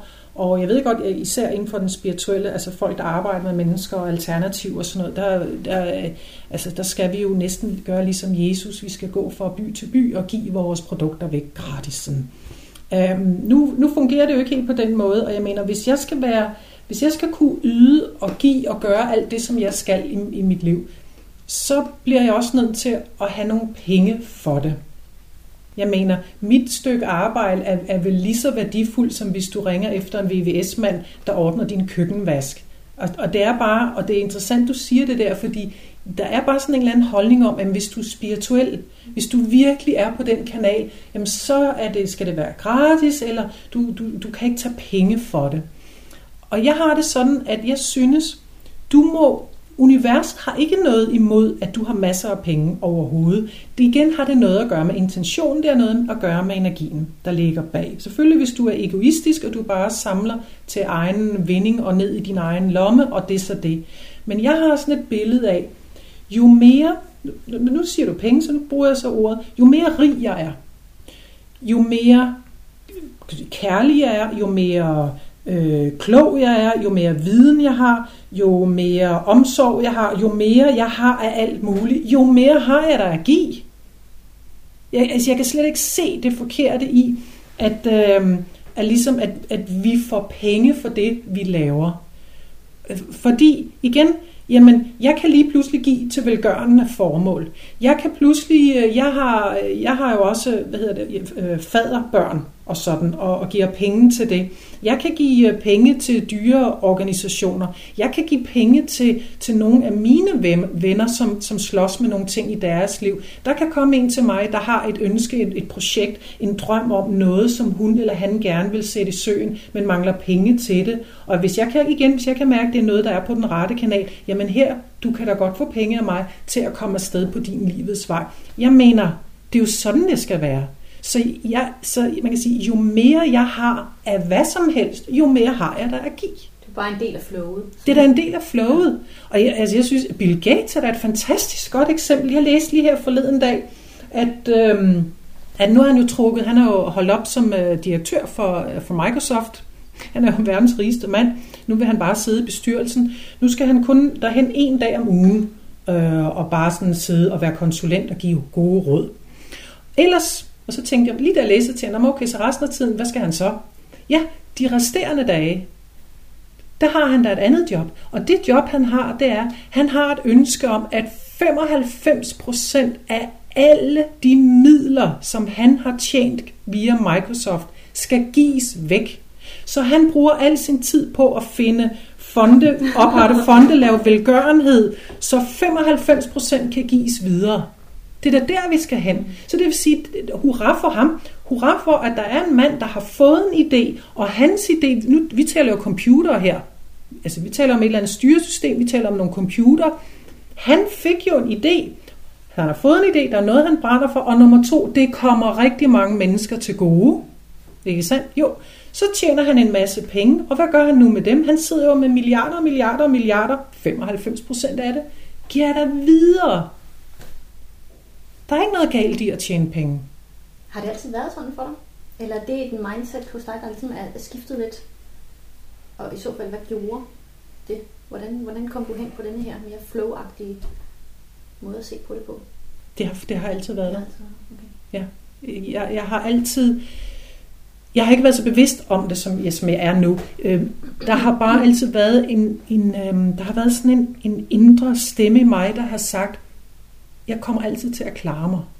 Altså det er egentlig der, den starter, at som, øh, jeg mener, da jeg var teenager, og jeg var på SU, og, eller det var selvfølgelig ikke som teenager, men altså på SU på det tidspunkt der, jeg havde altså egen lejlighed, og jeg havde også en bil, og jeg levede altså kun af SU. Ja, der er et, altså, det, det er ligesom om, hvis du er i den rette energi, der vil blive sørget for dig. Du skal nok blive hjulpet på vej, altså. Så, så jeg har haft det sådan, at jeg ved egentlig, at jeg kan leve på en sten. Jeg ved, at jeg kommer aldrig til at mangle noget. Jeg ved, at jeg kan gå midt i seng hver eneste dag. Jeg, det er sådan en, jeg ved det bare, men jeg kan ikke forklare det, og jeg kan heller ikke... Min bankdame elsker, når jeg kommer til møde derhen. Hun, hun ringer nogle gange og bare inviterer mig på kaffe derhen. Fordi jeg tror, hun er, kan nemlig godt lide det der med det der mindset, fordi hun kan jo godt lide at se tal, budgetter og sådan noget.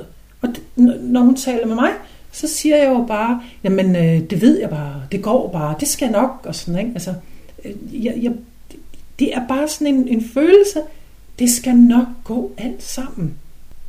Jeg ved ikke, om det var det, du spurgte til. Men så jeg har haft, jeg har haft det i mig hele tiden. Du har haft det mindset hele, ja. hele vejen. og det er, rigtig, det er faktisk det rigtige ord, du bruger, en mindset. Fordi det er jo en måde at tænke på, det er jo en måde at være bevidst om det på.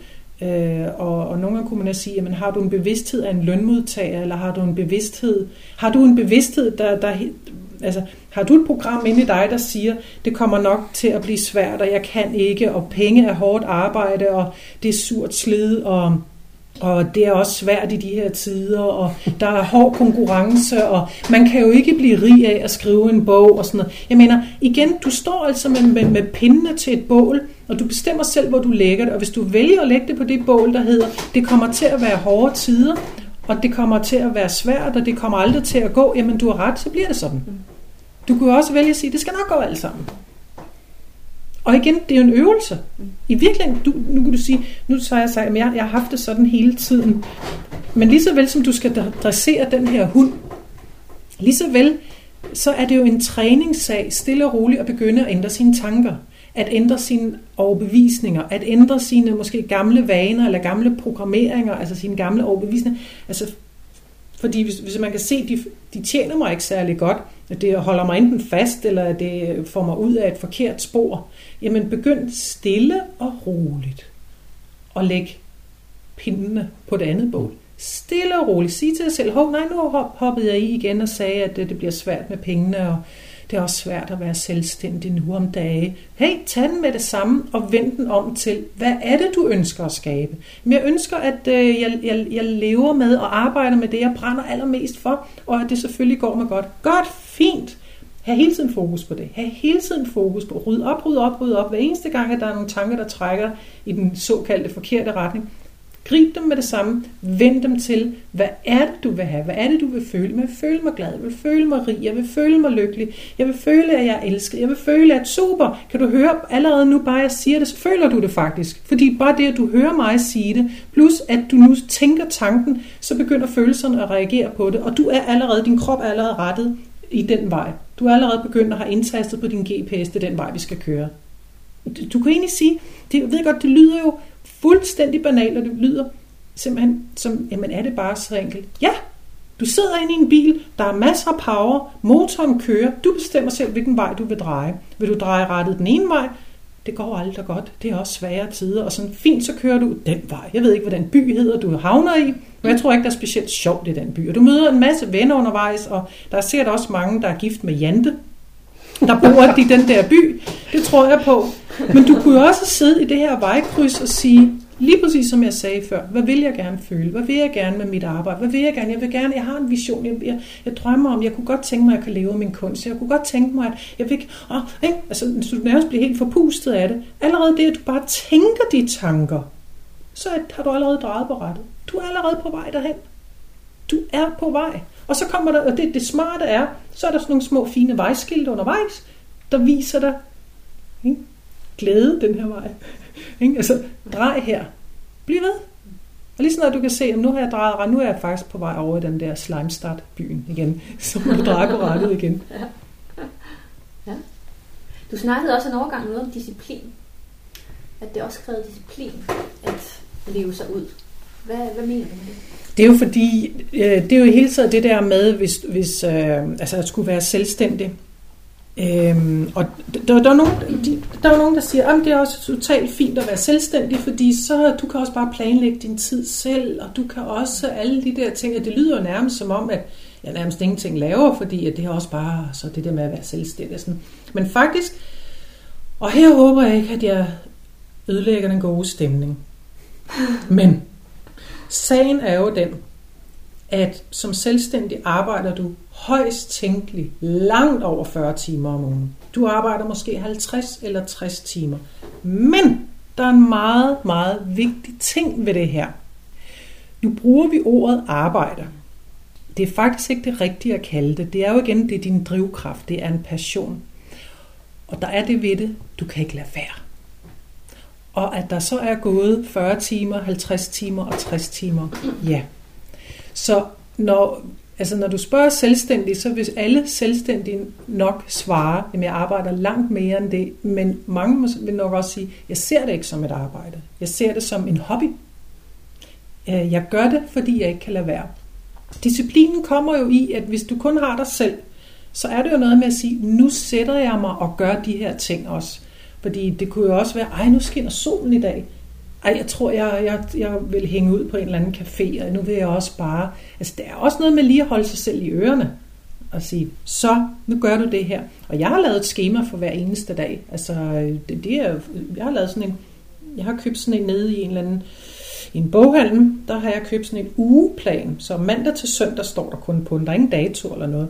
Og der hver søndag aften, der noterer jeg på den, hvad det er, jeg skal på de enkelte dage. Hvad det er, jeg skal nå. Altså udover det, alt det andet, jeg også skal selvfølgelig. Ikke? Sådan, mm. Men så, der, så, så, at, øh, så når jeg møder på arbejde om morgenen, det er, min chef er jo mig, så jeg bliver nødt til at, ligesom at sige, jeg har sat mig, en, en, en, hvornår møder jeg på arbejde? Og øh, jeg møder så klokken 7, fordi det jeg er et morgenmenneske, jeg kan enormt godt lide, og så kom, jeg har masser af energi for morgenstunden. Så jeg møder klokken 7 på arbejde. Det mener, der skal være en disciplin. Jeg vil gerne have, at der er sådan en rytme i det, så det er ikke bare sådan, oh, men, oh, men jeg kan bare lave det senere i dag. Ikke? Nej, nu, nu, nu går jeg på arbejde klokken 7. Og øh, hvornår skal jeg så have frokostpause? Og den der, den bliver, den bliver altså nødt til at skrive ind, fordi ellers så glemmer jeg det bare. Altså fordi så, jeg er jo fuldstændig i gang med det, jeg er nu i gang med. Så jeg skriver ned, hvornår jeg skal have frokost, og så rejser jeg mig, fordi der gør jeg ligesom, som man gør på alle mulige andre arbejdspladser, at der er jo så frokost, lad os sige 11.30.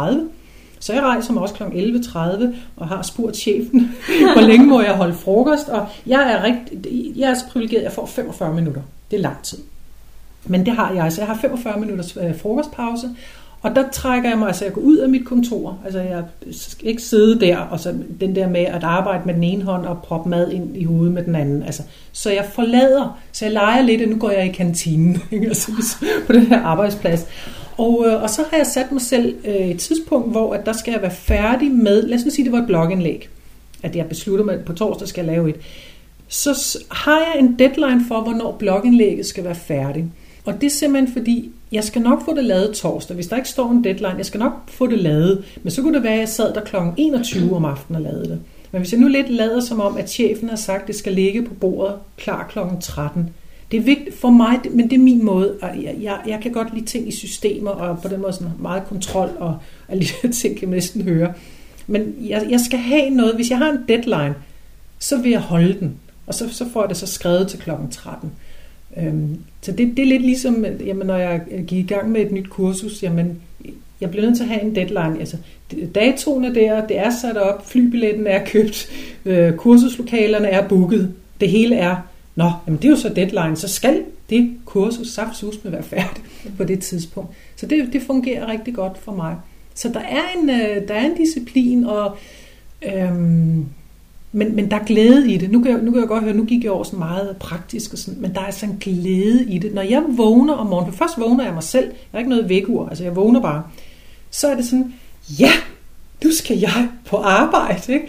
Og øhm, altså, elsker det. Nyder det. Dejligt. Ja, I sidder bare og smiler. Kigger bare og smiler.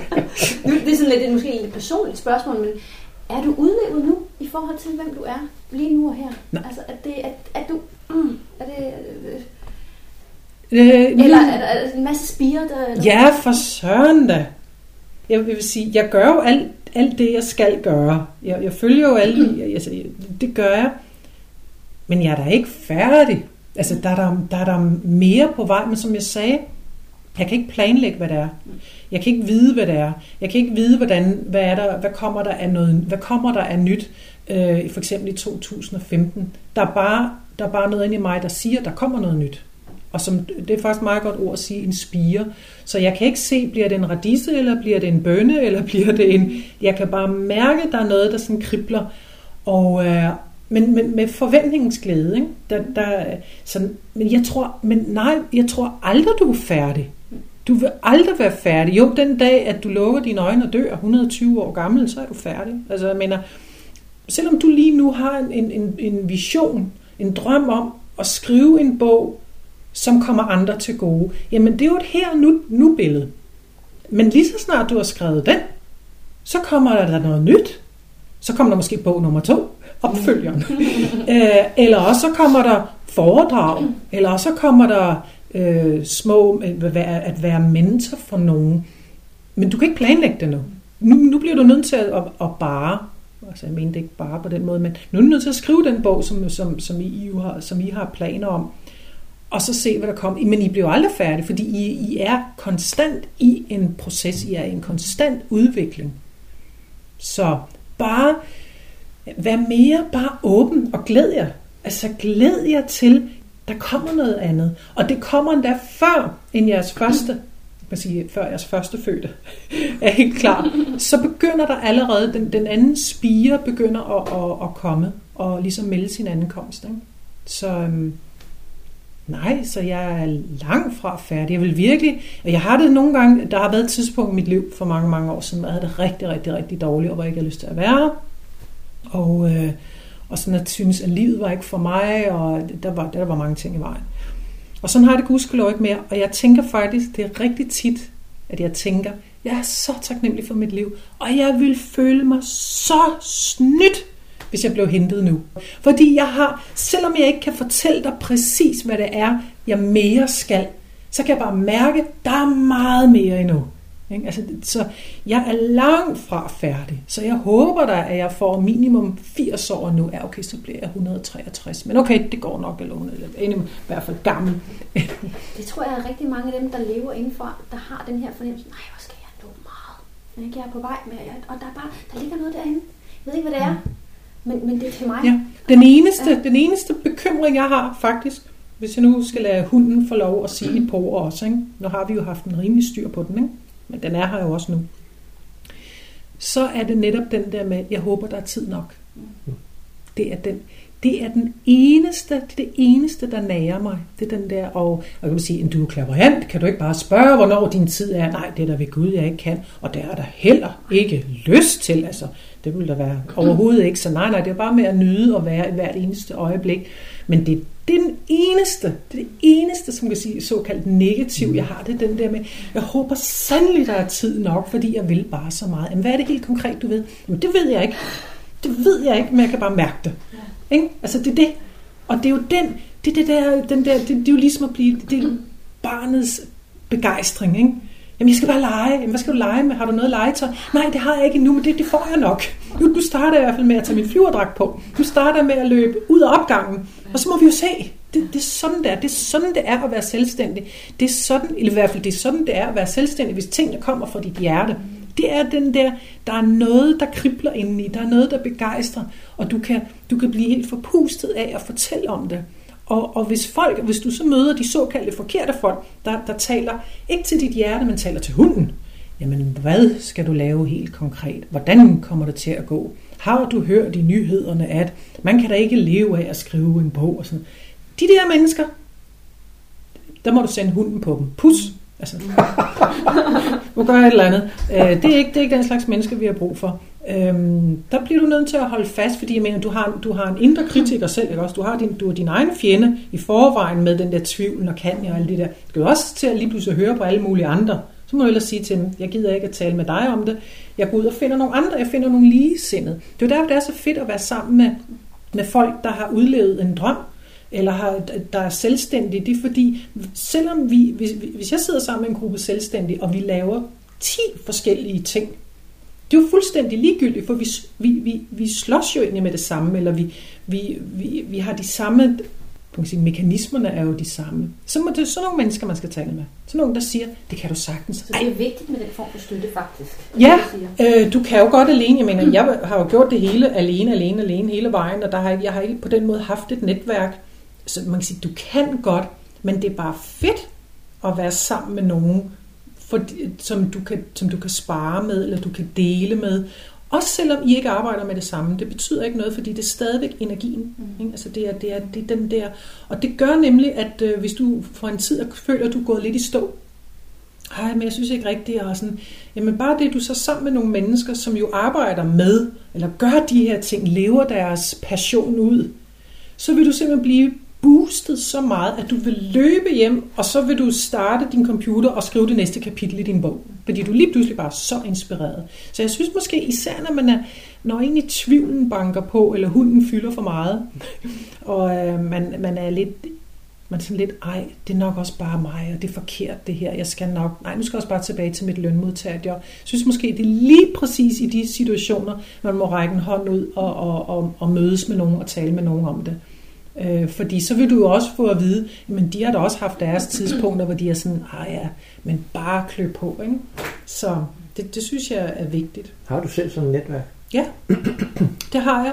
De, de er sådan kommet lidt af sig selv. Øh, sådan, hvor det sådan startede med, med sådan en frokostmøde med en, og et cafémøde med en anden. Og nu, ja, så nu, øh, det, det har jeg. Og det, det er rigtig, rigtig dejligt. Og så har jeg faktisk også, men det er jo måske sådan, sådan en lidt anden ting, men jeg har jo også et, et øh, netværk på det spirituelle plan. Jeg har sådan lavet sådan en, på et tidspunkt så visualiserede jeg, at, øh, at jeg vil gerne ind i sådan en eller anden mastermind-gruppe. Altså nogen, altså hvis jeg nu kunne frit vælge, hvem kunne jeg godt tænke mig at sidde til bords med? Man kunne sige, jamen det kunne, det kunne have været, jeg vil ikke nævne, hvem mine er, for jeg synes, folk selv skal finde ud af, hvem de har brug for. Men altså, kunne det være Mother Teresa, kunne det være Bill Gates, som kan noget med, med penge, men Mother, Mother Teresa, som kan noget med hjertet. Altså, sådan, hvem, hvem kunne du godt tænke dig, at du havde i dit netværk, som du kunne spørge til råd som? Hvad som helst. Og det er ligegyldigt, om de er levende eller døde. Og så finder du frem til måske sådan 5-6 navne, at du ved, tænk en gang, hvis jeg når som helst det passer mig, kunne jeg sætte mig til bords med dem og spørge dem en af gangen med det her. Jeg har det her, den her problemstilling, jeg har, hvad er det, det næste skridt, jeg skal tage inden for det her, ikke? og så høre dem hver især. Det gør jeg også. Og det er jo en nem ting, det er jo bare, jeg mener, lyset er slukket, jeg skal sove lige om lidt, ikke? lukke øjnene, lægge på ryggen, og så forestille mig at gå ind i det her rum, og så har jeg de her øh, det her mastermind, kloge mennesker, gruppen. Og så fortæller de mig det næste skridt, og så falder jeg i søvn, og så, så kan jeg jo gøre det næste morgen. Super. Den super. Så jeg mener, så hvis du, hvis du lige nu ikke har nogen venner, men hvis, hvis man på det fysiske plan ikke kender nogen, der også er selvstændige, og ikke kender nogen, jamen så har du der i mindste, så lav, der, så, altså, så lav den anden øh, gruppe, og så spørg dem til råds. Ikke? Og så, den er også nogle gange god, fordi nogle gange, så lytter vi jo egentlig til den, dem, hvad hunden siger. Men hvis du nu kunne sige, jamen hvad ville, hvad ville Mother Teresa gøre lige nu, eller hvad vil Bill Gates sige til det her forslag, som jeg er blevet præsenteret for, der vil du slet ikke være i tvivl. Du vil sige, at han ville da bare, den der vil han fejre bordet, fordi den er ikke seriøs, eller du vil sige, han vil tage den. Fint, så gør det dog. Det er altid nemmere, hvad vil andre gjort?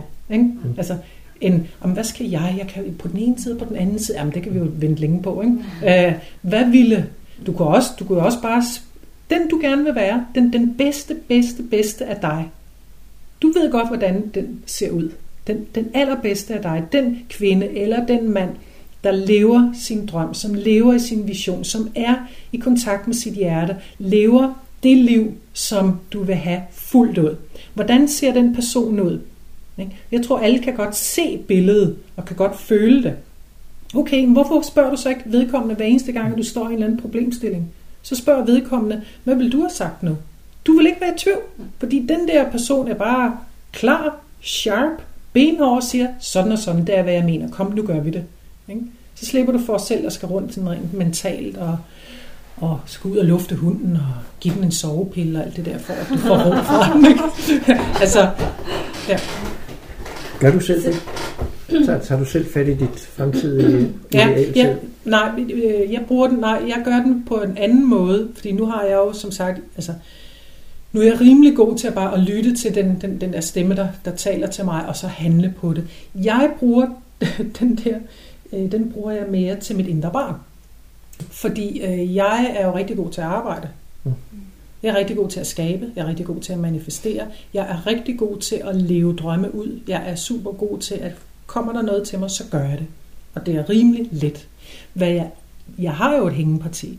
Jeg er ikke specielt god til at være social. Jeg er ikke specielt god til at slappe af. Jeg er ikke specielt god til at lege med det indre barn. Så jeg har måttet gøre den. Jeg har egentlig måttet øh, gå ind og spørge mig selv, okay, hvordan, øh, hvordan ser mit indre barn ud?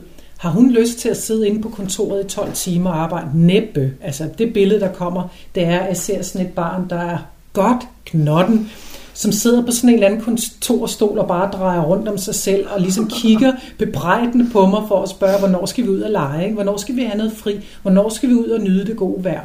Så hende har jeg været nødt til at integrere. Så det jeg gør, det er, at jeg i hverdagen sørger for, ligesom nogle gange må jeg lave en deal med hende og sige, er det okay, at vi ikke leger i dag? Er det okay, at jeg i dag ikke gør sådan og sådan? Men til gengæld i morgen gør vi så sådan og sådan, og så må jeg holde mit løfte, for vi svigter jo ikke børn, vel? Du kan ikke love et barn noget, og så gøre det modsatte. Så hende har jeg på banen.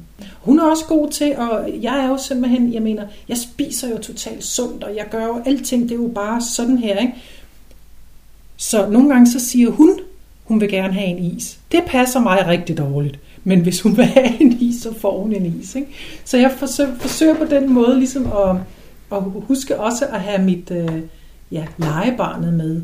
Barnet, der kan sørge for at planlægge en ferie og sige, skal, der, der var en, der sagde til mig, det var faktisk i sommers, der var en, der hvor jeg sagde, jeg synes godt nok, jeg har meget at lave, og det kører jo simpelthen bare ud. Jeg synes jo bare, at jeg får flere og flere både opgaver og jeg mener, øh, firmaforedrag, og det, ja, altså, det bliver jo mere og mere og mere og mere. Og så var der en, der sagde til mig, hvornår holder du sommerferie? Sommerferie? Jamen, og det kan godt lyde, det, det, det, det var virkelig sådan, at jeg sagde, sommerferie, men det har jeg da ikke. Nå, men det lyder da ellers til, at når du nu er god til, at du møder på det her tidspunkt hver dag på arbejdet, og du passer din frokostpause klokken dit til dat, og du gør alle de der ting. Den der chef, hun må da også give dig en sommerferie. Altså alle andre mennesker har seks uger sommerferie. Har du ikke det? Har du ikke fået det af din chef? Men det har vi slet ikke talt om, sagde jeg sådan helt spontant. Jamen det skal du da have. Og, det var, og, jeg, og jeg kunne mærke, hold da op, det føltes så rigtigt. Og mit indre barn stod jo ved siden af og bare hoppede. Og ligesom, ja, ja, ja, ja, med badering og det hele. Jamen, øh, og så kunne jeg bare mærke, okay, men der er ingen diskussion. Så jeg rejste mig direkte og gik ind og skrev, jeg tog så ikke seks uger, men to fire. Gik ind og skrev på hjemmesiden, at der var lukket hele juli måned. Hvis ikke den her veninde havde sagt det her til mig, så havde jeg da glemt det. Jeg havde da glemt det. Altså så, og så havde det der indre barn, hun havde jo så stået og grædt hen i hjørnet, ikke? Fordi, så så det, det er det, jeg skal. Det er det, jeg, det, det der er min udfordring øh, at øve mig og få hende integreret, og også øve mig i at være lidt social. Ikke? Se nogle mennesker, og bare for, for hyggens skyld. Altså jeg mener, alt hvad jeg laver har jo, har jo noget at gøre med noget job. Alt. Jeg mener, tager jeg på et kursus, så er det i jobmæssig øje med, eller hvad det hedder. Læser jeg en bog, så er det udelukkende, fordi at når jeg har den her viden, så kan jeg lave blogindlæg om det, og jeg kan give det videre til andre. Sådan er det. Alt hvad jeg laver, tilegner jeg mig det her, så kan jeg give det til andre. Hvis du sådan skulle give øh, tre gode råd videre til, til folk, som, som måske egentlig står lidt der, hvor vi, hvis vi tager de der tre faser, ikke? vi har tanke, så har vi følelse, og så har vi do it now. Ja, do it now. Ikke? Så ligger vi nok mellem følelse og do it now. Altså vi har haft meget lange tanker, mm. og følelser stille og roligt kommer ind. Altså det, det går nok langsomt nogle gange. Ikke? Altså den der følelsesmæssige indsigt, man kan få. Og så nu, nu, nu er vi parat til at gå ud og prøve nogle ting af og gøre nogle ting. Øh, hvad vil du, hvad vil, hvad vil tre gode råd eller flere, hvis du har det. Men jeg ved ikke engang, om jeg har tre gode råd. Eller sådan. Altså, jeg, jeg synes for det første er det det der med, gør noget. Det er rigtigt nok den her med, at ting tager tid, og vi skal være klar til det, og det hele er en proces, og der var de her faser. Jeg mener, der er det er også en grund til, at, at øh, man bliver Altså, man bliver gravid den ene dag, men der går trods alt ni måneder, før barnet er der. Og det er selvfølgelig, at barnet skal udvikle sig, men moren skal jo måske også nå at være klar til selve processen. Men jeg synes under alle omstændigheder, selvom man måske ikke er klar til at tage det første skridt, altså sådan det store skridt, man kunne godt tage et lille bitte babyskridt. Altså man kunne tage et lille bitte skridt, og det kunne jo være sådan noget med, hvilke forlag skal jeg rundt om et forlag? Undersøg, få printet en liste ud af, altså gør et eller andet. Skal jeg have en klinik? Hvor skulle den så være hen? Begynd bare at undersøge på nettet, hvad koster sådan noget. Tag ud og gå, gå der, der hen til den der by og gå rundt og kigge på det. Så jeg mener lidt den der med, forestil dig, at det du har gang i, det er, jeg skal, på et tidspunkt skal jeg have en, en blomstrende, frodig have, og lige nu står jeg bare med en mark, og der er kun sten. Jamen det kommer jo ikke af sig selv, og haven er heller ikke klar i morgen, men du må da bare gøre et eller andet. Hvad med at fjerne ukrudtet først? Ukrudtet kunne være dine negative tanker og overbevisninger. Hvad med om du øver dig i at tænke kun på det, du ønsker at skabe, i stedet for på, på bekymringerne? Hvad med at omtale din drøm allerede nu? Del den ud, fortæl det til så mange mennesker som muligt, fordi der er en spirituel lov, der hedder, eller sådan rent energimæssigt, jo flere der kan se det, som du gerne vil, jo mere energi lægger der på det, jo kortere tid skal du faktisk bruge på at manifestere det. Så lad være med at sidde og holde kortene tæt til kroppen. Det er der mange selvstændige, der gør, de tænker, hvis jeg fortæller den her idé, jeg har fået, så er der nogen, der tager den. Ved du hvad? Det kan da godt være, at de tager den, men da det er din idé, så er det jo din energi, og det vil sige, at det faktisk kun dig, der rigtig kan skabe den.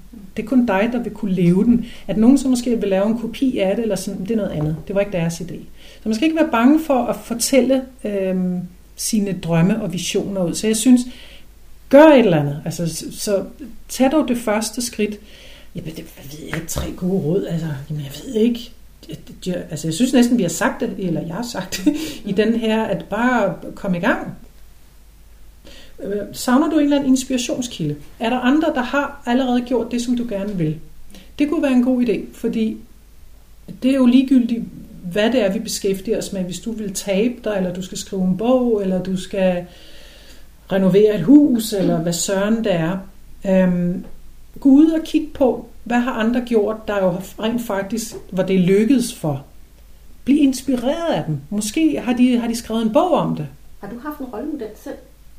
Forhold til noget som helst? Nej. tænkte jeg da til, at jeg kendte godt svaret. Jeg tænkte, jeg vil bare lige spørge. uh, og det, det, ej, så sidder jeg her og giver sådan et råd, og så har du brugt det selv? Nej, det har jeg ikke. Nej. Ja, nej. Nå, som jeg var ved at sige. Okay, nej, men det er altid nemmere. Det, det er også fordi, grunden til, at det, det er fint at have nogen at se til, der har gjort det, det er også fordi, vi kunne sige det på den her måde, hvis de kan, så kan du også. Mm. Igen, hvis det vil at være kommer fra dit hjerte. Ikke? Hvis de har gjort det, så kan du også gøre det. Så undersøg, hvad er det, de har gjort? Hvordan har de gjort det? Øh, hvilke skridt har de taget? Har du mulighed for at, at mødes med dem og måske invitere dem til frokost og lave et interview med dem? Så gør du det. Har de, har de lavet en, en bog, gode råd til, hvordan, ikke? fem gode skridt til, hvordan du taber dig, eller fem trin til, hvordan du... Gør, gør de der ting. Fordi igen det der med, om nu har jeg fået en idé, hmm, ja, der er nok også nogle andre, der har, og det kan jeg nok ikke. Sådan, hvad har de gjort? Lad dig inspirere af andre. Det er dermed ikke sagt, at du egentlig kopierer deres, men, men vi, har, vi har brug for nogen, at se nogen, der har gjort det. Fordi hvis de kan, så kan du jo også godt. Så, øhm, det er derfor, du sidder her. ja.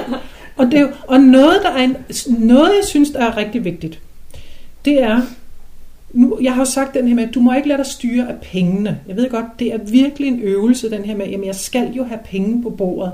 Men forsøg virkelig at glemme pengene og bare gå efter drømmen. Noget andet, det er tro på, at du kan manifestere, altså ja, nærmest du kan få verdens herredømme, selvom at du ikke engang har bestået 7. klasses eksamen. For der er mange, der tror, man skal nok være meget intelligent. Man skal nok have en uddannelse, som både inden for økonomi og marketing, og jeg skal på et skrivekursus, og jeg skal have en uddannelse i det der, og, og i øvrigt og alle de der ting. Nej, nej, nej. Rigtig mange mennesker, det kan man jo undersøge, rigtig, rigtig mange mennesker, der, har, der, der springer ud som selvstændige, og som øh, har lavet en, ja, en mega, kan sige, enten gigantisk øh, forretning, både enten herhjemme, men også måske worldwide. Rigtig mange af dem har aldrig kunne finde ud af at være i skole. Altså sprang ud af skolen, fordi det passede ikke til dem, det der med, altså de, de blev kvalt der. De kunne ikke holde ud at være der. Og de, de kunne bare mærke, at der er noget, jeg hellere vil. Det, det er meget, jeg vil hellere noget andet. Ikke? Jeg vil bruge mine hænder, jeg vil bygge det her, jeg vil skrive det her, jeg vil gøre det her. Så du må ikke lade dig holde tilbage af din uddannelse eller karakterbogen. På ingen måde. Når alle kommer tal, får du alligevel ikke brug for det, fordi du bliver ført hen ad vejen, og der bliver, du bliver givet den, de informationer, du har brug for undervejs. Jeg ved ikke, om det var tre gode råd. Det var bare nogle råd. Men det, ja. vi har, det har vi også hørt før. Vi hørte sågar en, der sagde, jamen hvis jeg vil noget, så skal jeg prøve det en gang, så er jeg ekspert. Altså den der overbevisning om, at, at, at for den ligger jo sammen, men har du også taget den der uddannelse til det der, ikke? Fordi du kan jo ikke gå ud og holde, holde foredrag om noget, som du ikke ligesom er certificeret i, eller Nå. Ja, ja det, og det er nemlig interessant, fordi det, det, det er jo også det der med, nå, men nu holder jeg jo også kurser i klaverjance og sådan noget, blandt andet. Og så, men du har jo ikke engang taget en uddannelse i det. Du har ikke, nej. Men, men jeg, jeg har det bare sådan, igen, Hvis du stiller dig op på en scene, og du taler om noget, som du tror på, som du brænder for, så kommer budskabet altså igennem. Og det er meget mere værd end en, der står nu, nu skal det her så forstås på en rigtig måde, for jeg siger ikke, at vi ikke må tage nogen uddannelse overhovedet. Men der kunne jo også være en, der stod og talte om fuldstændig det samme, men hvor alt bare kommer op for hovedet. Man har læst nogle bøger, man har taget de rigtige diplomer og uddannelser og sådan. Men hvis tingene kommer fra hovedet, kommer det også ud på en anden måde. Hvis tingene kommer fra hjertet, så vil du drage folk til dig.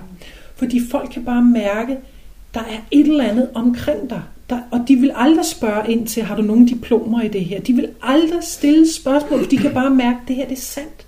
Det her det er rigtigt. Jeg kan mærke, at du brænder for det. Jeg kan mærke, at du tror på det. Jeg kan mærke, at wow, jeg kan lide at være sammen med dig. Jeg kan lide at høre på dig. Jeg kan lide at se på dig, fordi det, det, det inspirerer mig. Det smitter af på mig. Det er det. Og jeg mener, det lærer du ikke i skolen det her, vel? Det er din flotte det karakter.